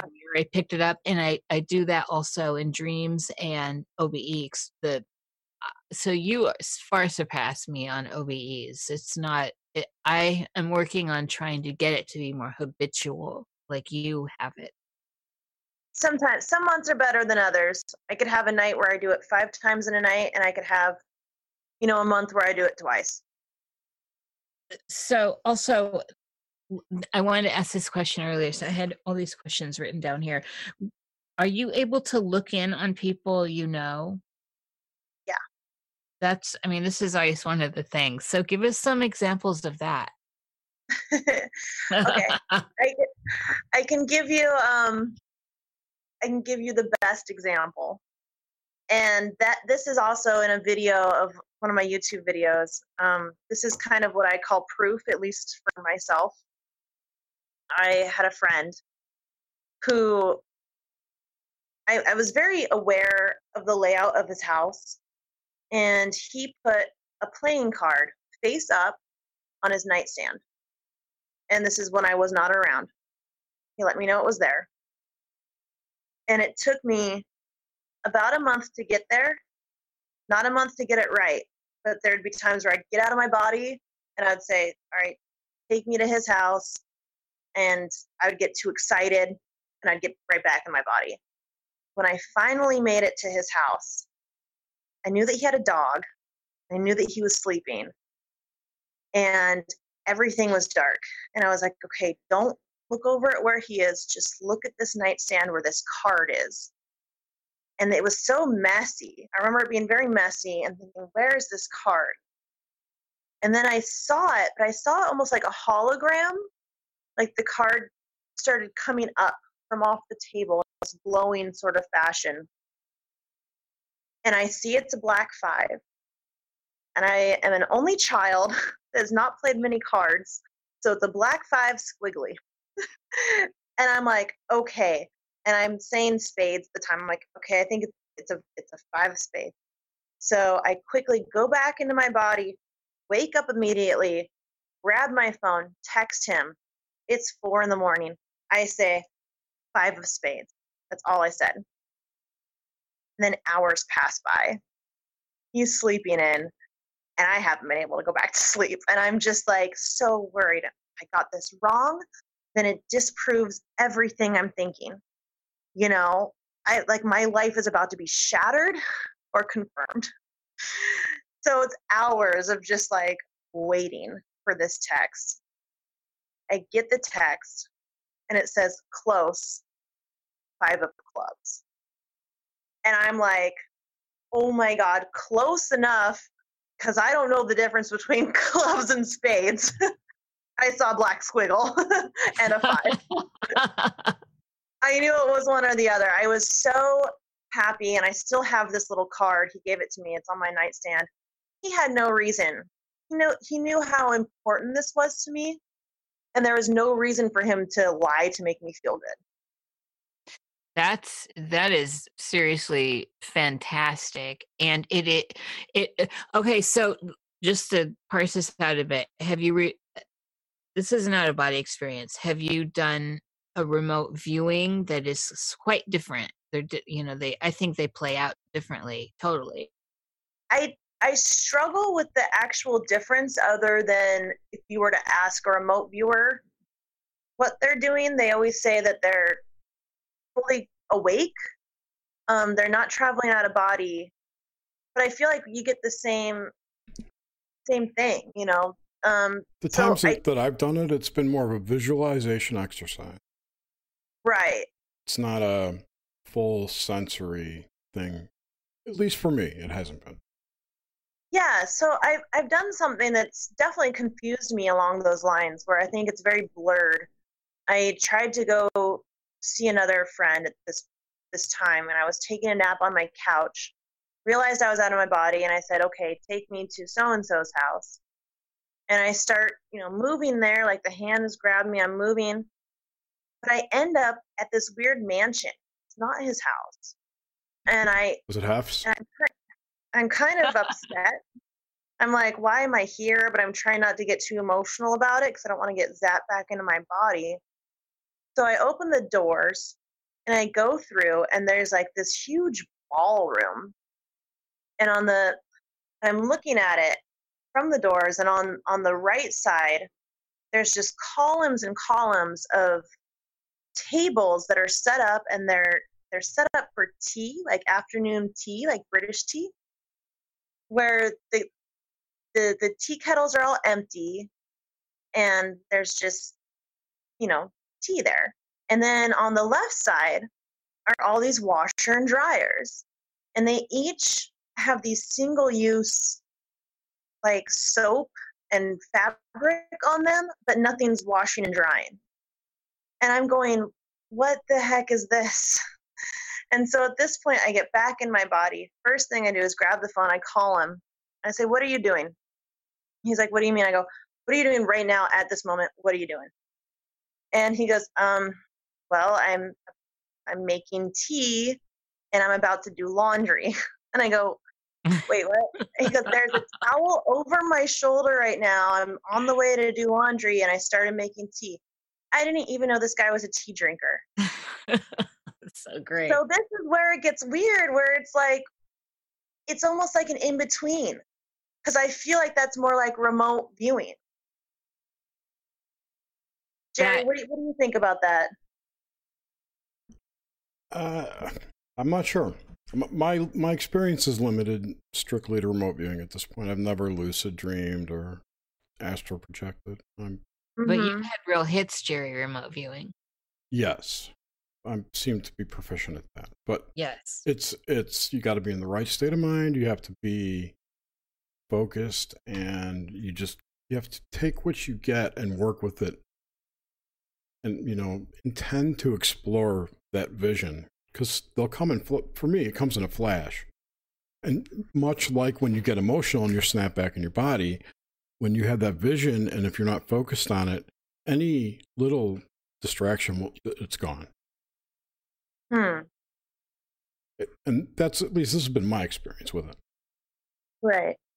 As for I think they're I think they're different. I think they're a different experience. oh, I do too. I think uh, I don't think there's any.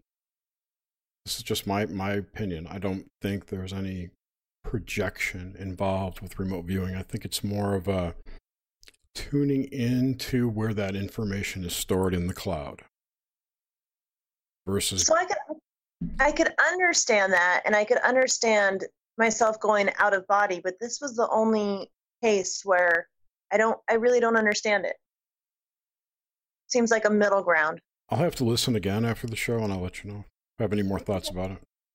Yeah, think on it. Because I was only half paying attention. I'm sorry. it's I'm fine. just- You're I'm doing I'm another- doing other stuff. every- yeah, yeah. Yeah, he's like, running. He's running everything. Yes. so this and this is this is also timely because uh dark journalist one of our one of my favorite jour- one of my favorite people on youtube olivia and daniel we're talking about doppelgangers a couple weeks ago in the X series that they're doing. Ooh. I have often wondered, and I still wonder with the as even in connected connection to like ghostly apparitions, if we're being perceived when we're out of body in a possibly in the doppelganger sense where we're we're really tangible and solid to people so we can appear fully formed and and they can see us maybe from across a room or interact with us not realizing that we're actually fully formed astrally in front of them and then b maybe less so where we appear like an apparition and the and the connection here is that we're actually obe and in our body and so we're not a ghost at least as far as we know and w- w- okay so what are your thoughts on being perceived by those apparently in the waking state while you're E? obe I haven't experienced it yet. I'll let you know when I do. I, I don't know. I don't know. I, no one's no one's ever claimed to have seen me or felt me leave or felt me even have sleep paralysis while I'm having it right next to them. So I I don't know. oh really hmm you're you're you're muted I just had a crazy question come to mind, so go ahead. Finish. finish your Shoot. No, no, no. I was laughing at you talking before you were So, muted. what about Vince? Uh, Is he proficient at this, like you? Do you guys travel together? Have you had Not sex in the astral plane with all. him? I Yeah. No. it- His he's not. we're very similar, but we're very different. So we kind of have different takes on similar fringe topics, um, which which makes it interesting. And I think that someday I'll probably pressure him to pursue it a little bit. But right now, he's so He's nuts know, and bolts. He's a nuts and bolts guy. he is. I mean, he he believes in all this stuff, which is amazing. Like dating him has been the best thing that's ever happened to me. But but he he he's going to make a video about it. He's going to share his love about it. He's not going to necessarily, you know, Explore it. spend the time right now to do that because he's spending his time, you know, creating in a different way. Cool. Yeah. Well, you guys got to do the astral sex and come back and report how that was. oh my god, yes. Relationship goals. Absolutely. right? Absolutely. That on the list. Hmm Let's see. Okay, so what are your thought? What are your thoughts then on on actual? So this is this has kind of been a theme throughout, actually, with you. Even though I don't know that it it it seems to me to be a theme with the information you're getting from the ethers what are your thoughts on the process of death and dying? And so you talked about a little bit with your grandma you asked her this and she Mhm. gave you that but what are where you stand right now what are how are you feeling about it? What goes on? Personally i can't wait.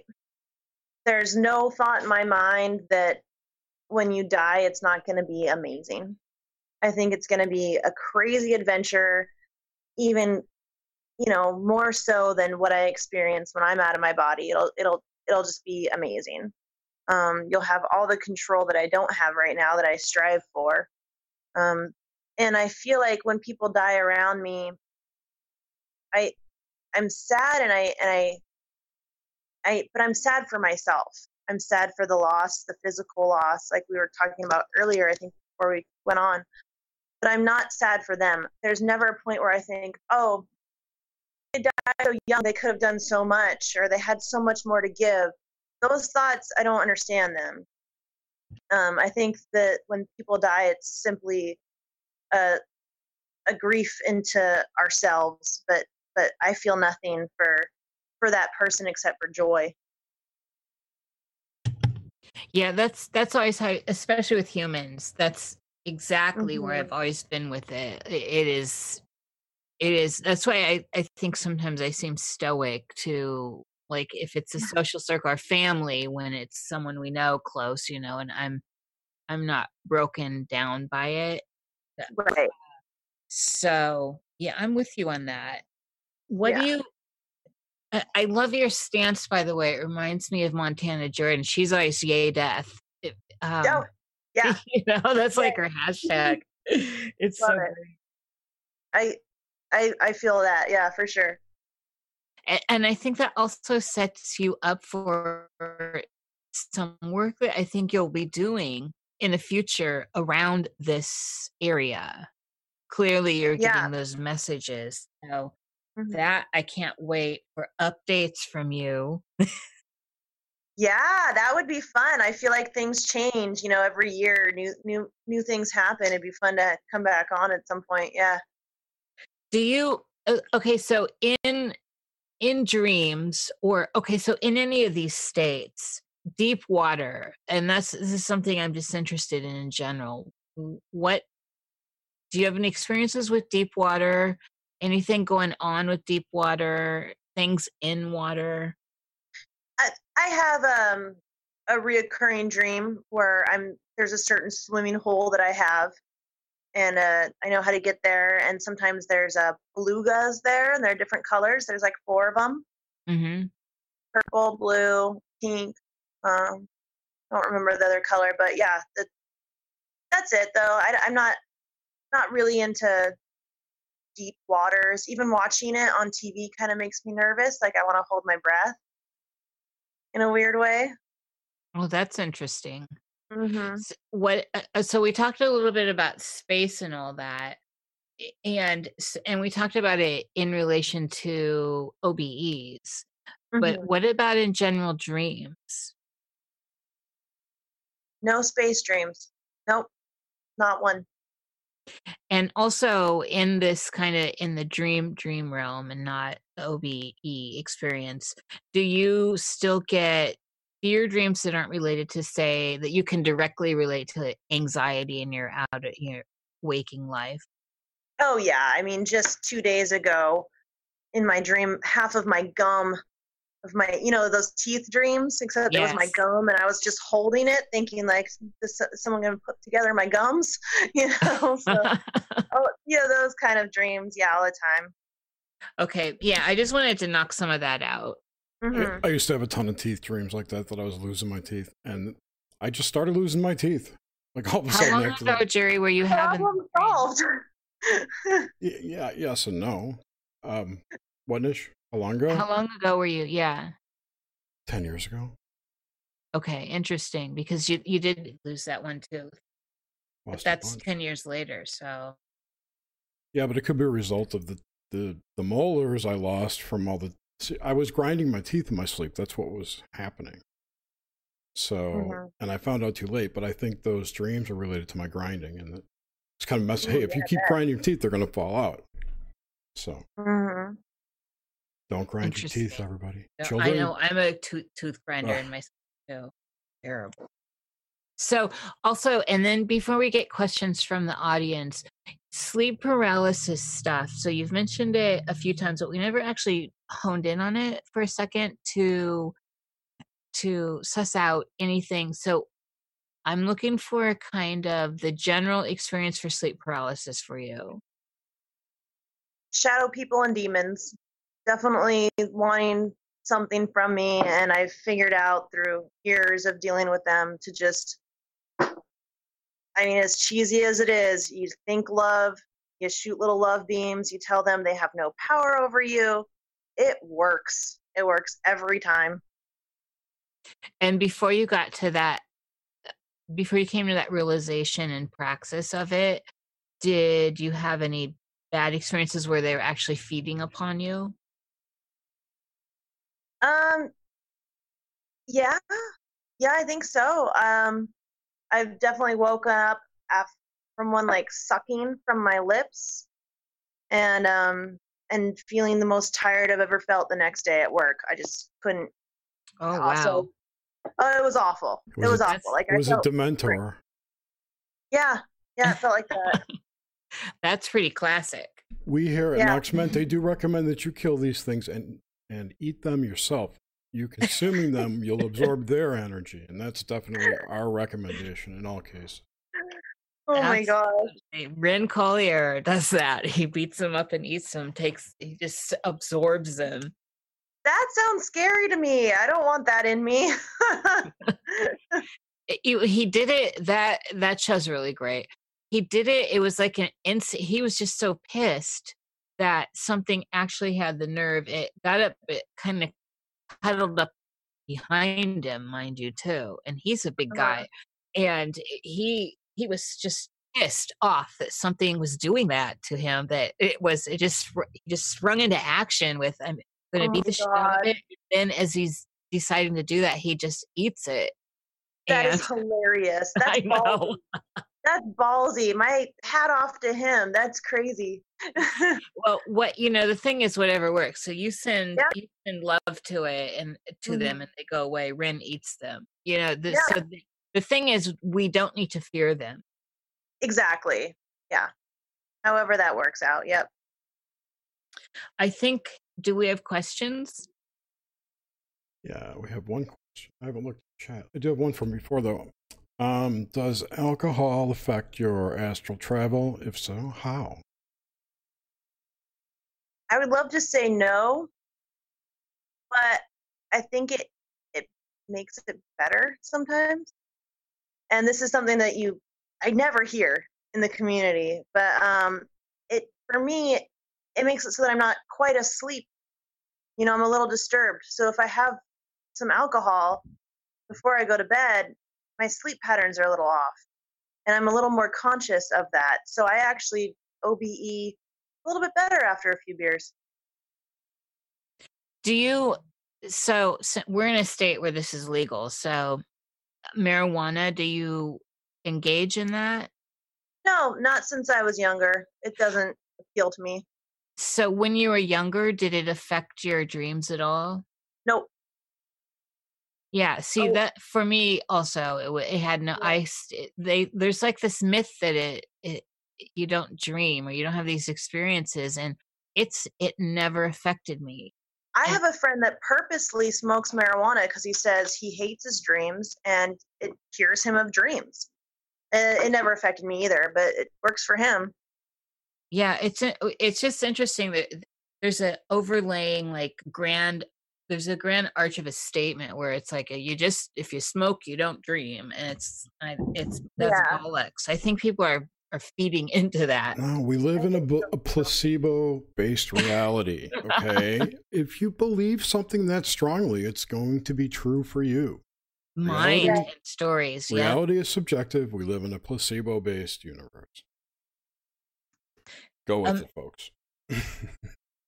Sabrina, you've brought the most OBE stuff. Congratulations. I mean, you Another have question. Another question. really, I just am just wanting to thank her for this. We haven't Yeah. had, uh, this is almost a full show on OBE stuff, and she has many more stories, I'm sure. I do. Uh, do you, do you mind if I use the bathroom real quick? No, Yeah, no, go we on. do it. We'll, we'll get, I got. Okay. Yeah, you we'll guys chat. We'll chat. We'll call out some people. CW's here in chat. Welcome, CW. Fractal oh, Truth. hey, CW. Hey, Fractal. Suzanne. Charles Williamson finally made it to a live show. Charles, Suzanne. Amanda. Some dude named Wad was here before saying hi Wad's my good friend. I love Wad. He said he missed you dearly. Yes, Wad and I are very good friends in real life. Did, you laugh at his name? I, I thought it was not real when I 1st met Mhm. him, and it's really real. It's he's really his name's Wad. Imagine if his first name was John and that was his middle name. I know there's been a million jokes. Wad is an awesome guy. I love him to death. Oh, Is my Darcy out there? Darcy's here? Yes. Yeah, yeah. It's been a good turnout tonight. Thank you, everyone, for coming. Uh, I I'm come. thrilled. And so, no questions for. The, I mean, this has been a remarkable night of OBE. We, Yeah, Jerry. when did we? Awesome. When have we talked this much about OBEs? Uh, Rufus Cat. Yes. And Ren. Right. So, and also, I do want to stress that on the difference between Sabrina and Ren. These things that people get caught in that they think are in control of them, we have the power over them. Absolutely. It's probably true that they're part of you. Yes. Yeah, I think so It's, too. it's likely. I think it's like it's very likely. Or it's somehow con- it's connected into that well i don't know when people get out of body everyone talks about these things at the lower level of the astral of the Mhm, ethers Mhm. so it's like the DMT with the the you know the the what do they call them, Jerry? Uh, yeah, the uh, machine elves or the jesters. Right. So there's a lot of chatter that is coherent between peoples across cultures and stuff about this. So there's something to that. Well, if if, if you've got people, if you've got different groups of, um, say tribes, right? You've got those tribes that speak different languages. One way that can all communicate is in a common symbolic space, and maybe that is the unity dream time that uh, that many cultures talk about, and that people say is coming back. So hopefully i just want us to have more of these experiences together uh, in small groups and in bigger collectives and you know and it starts personally but we can all do this people right, get out right, of your right. body get away from the 5G. So I have, I have, I personally have questions. I wrote down, I forgot. So in your Reiki practices, um, have, have you, your master, you said, so have you ever seen a gray soul leave a human that you're working on No, or an entity, a gray entity rise up out of? no. I live in a really kind of run down old apartment in Seattle. I don't have many people coming in for Okay. a physical practice Okay. um, besides people that I know. Okay. Um, otherwise, I just do it, you know, distance. And no, I haven't had the opportunity for that. What What's going on? Should I be prepared? If you set up your own practice, absolutely, because you're apparently a beacon for these energy demon things, whatever they are. The uh, they appear as grays. That just seems to be a common uh, parasitic entity form.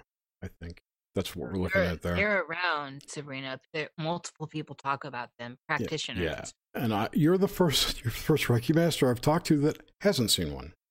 to Oh, I'm believe it very new. Oh, okay, okay. Well, I hate to front load you on that, but you're going to be seeing them. They, uh, they from what this is my opinion my determination that they're they are the attachments and because you have that sight if you will you can see their form or you interpret their energy as that form. Hmm but they're just you know parasites. Yeah. Yeah. What different people call them different things. I mean i've heard right. you know some people refer to them as as basically gray aliens gray ets Mhm. hmm so i mean there's just the whole spectrum of people's you know of the human the human experience. But see here's the thing uh, the, the this is what i've been thinking about lately is that the the gray form has been seen even in cave paintings going back you know tens of thousands of years. So that form has been around. They've got the ant-man of the hopi uh, same sort of the big eyes round head. Maybe these are these archetypes have a visual pattern that we associate with that energy. If you think about how people talk about how consciousness works that we're projecting and we're projecting this out and there's an energetic field in front of us of information and we interpret it. Our brain you know converts it to visual and, and sensory feedback right? Hmm so what if in our library of images for whatever type of energy they are is that gray form? So you know it's just kind of hardwired into us it could be even that they're part of our dna so we yeah, have and it's just a way to communicate the same feeling to to different people. exactly Yeah, that's interesting. Yeah. Sorry, I I got thoughts. hmm I like those. I have I have a lot to i chew love on. it And then my last question was, have you done DMT, ayahuasca, any of that crazy shit?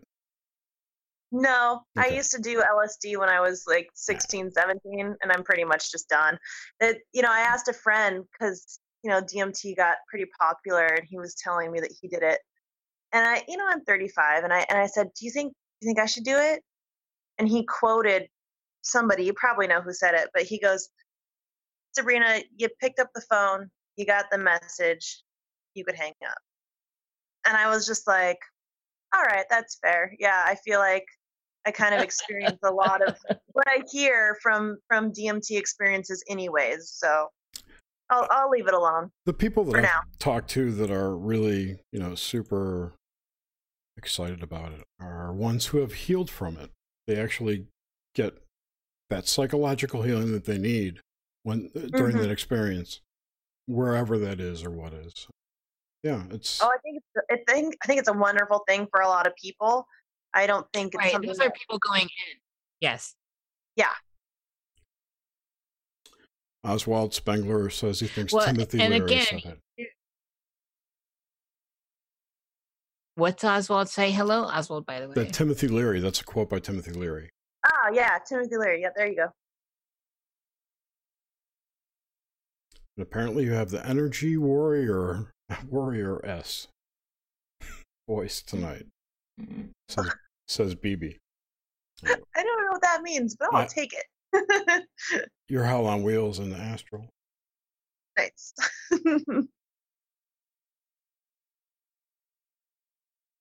All right. Who? Oh, okay. I found I found I'm looking for questions. I you know, Oh, wait. see when Nish gets real excited this yeah, and it's just kind of roboting. were your parents in the military or politics? My stepdad was in the military. Did you ever live on a base? Yep. As a young child, uh, from uh, younger than seven, Uh, third to eighth grade. So yeah, right around younger than seven. Yeah. interesting. Yeah. Bolling Air Force Base in D.C. My my you part? stepdad was Yeah. Secret Service for Clinton. Were you um, part of the TAG program or the special? What do they call it, talented and gifted programs or anything like that? No, Special school clubs? No Nope. missing time or anything? Those No. seem to be a hotbed for picking for military programs to get kids into you know psychic shit yep, no, none of that that you remember. That I remember. I'm kidding. No, it's interesting. Are you back, Nish?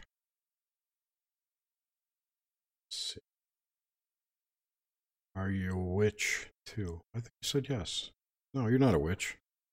You're Uh. witchy. You're witchy. Yeah, I, I wouldn't put myself in any box, but yeah, I, Mm, I might consider myself a witch. Yeah, fuck labels. Yeah, I mean, I don't really do spells, but I definitely do ritual. Straight. All right, now I'm stalling. Can you hear me? Yeah, yeah, there she is. Somebody wants to know if you're a witch in, in your teenage years. Oh my god, like I've never heard that before. Awesome. All right. All right, I'm done. I grilled. All right. Oh, she dropped off again. Oh, Should we wait? I'll look up who's coming down next week. Got some kill- Okay. we got some killer guests coming. Oh, she's back. Hear me? Yep. next week we have John You can hear me. Yeah, we can. Okay, good. Are we good?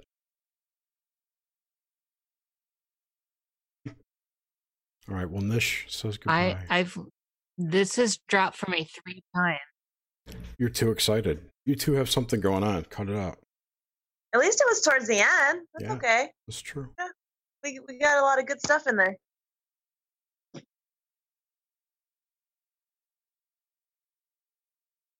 All right. I'm very excited. Yeah, I was live. Me.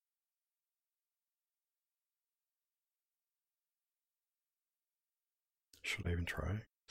Sorry, Nish. Yeah, it's just this, robot. What we can hear. All right, Nish, hold on. Let me just finish up. So, anyway, thank you, everyone. Next week we have John Rasmus. However, it's going to be on Thursday night, not Wednesday. So, Thursday night, I think it's at 10 o'clock. And that was because he has a weird job, a real job. It's at 9 o'clock. So, 9 o'clock next Thursday, the 21st. Um, and after that, we've got some really interesting people coming on.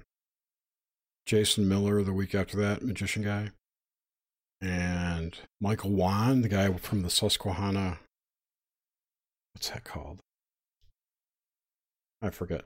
he's gotten real interesting uh, research in all these rituals that have been performed and are being performed all along the Susquehanna River, and he's basically got this analogy that it's metaphorically it's a, an energy that will power all these rituals.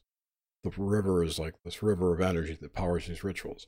And then he goes through all the research of all the things that happened on or around the Susquehanna and grown out of it. Like I think one is like the the Rock and Roll or Baseball Hall of Fame is on the river. You know, and that the whole story behind that. Interesting dude. He's been on the Higher Side Chats a few times if you've ever listened to that show. Anyway, cool guess. Okay, let, screw Nish. She's she's done. I guess. I'm here, Oh, but I you're- don't know if you hear me. Yeah, yeah. Did, has Sabrina been able to plug her sites Oh and no, all yeah, that? yeah. Tell us everyone where you can be. Oh, Yeah, you could find me everywhere at Astral Palms. So it's astralpalms.com. And then all the major social media sites are Astral Palms. And yeah, check out my website and get a healing from me or, or just uh, watch my YouTube videos where I explain more detail on how to actually do this stuff. And all of those links are in the description, and also they'll be in the show notes on the Discord server and in the podcast. Uh, let's see. Thank you so much. It's been fantastic talking to you. Se- It's been seriously fabulous. We, I hope we, I- so fun, yeah. honestly. You See? warned me. Sabrina warned us early on that she this stuff. Ha- I I've not ever been kicked off of Noxmente this many times. No, you haven't. That's why I was like, what's going on with you guys? this is crazy. All right. Well, do you have anything else to say, Nish? No, thank Okay, you okay. everyone that's Yeah. in the the chat. Thank you always, of course. Yes, thanks. And we'll see you all next week. Yeah, thank you guys so much. Anytime. Have a great night, everyone.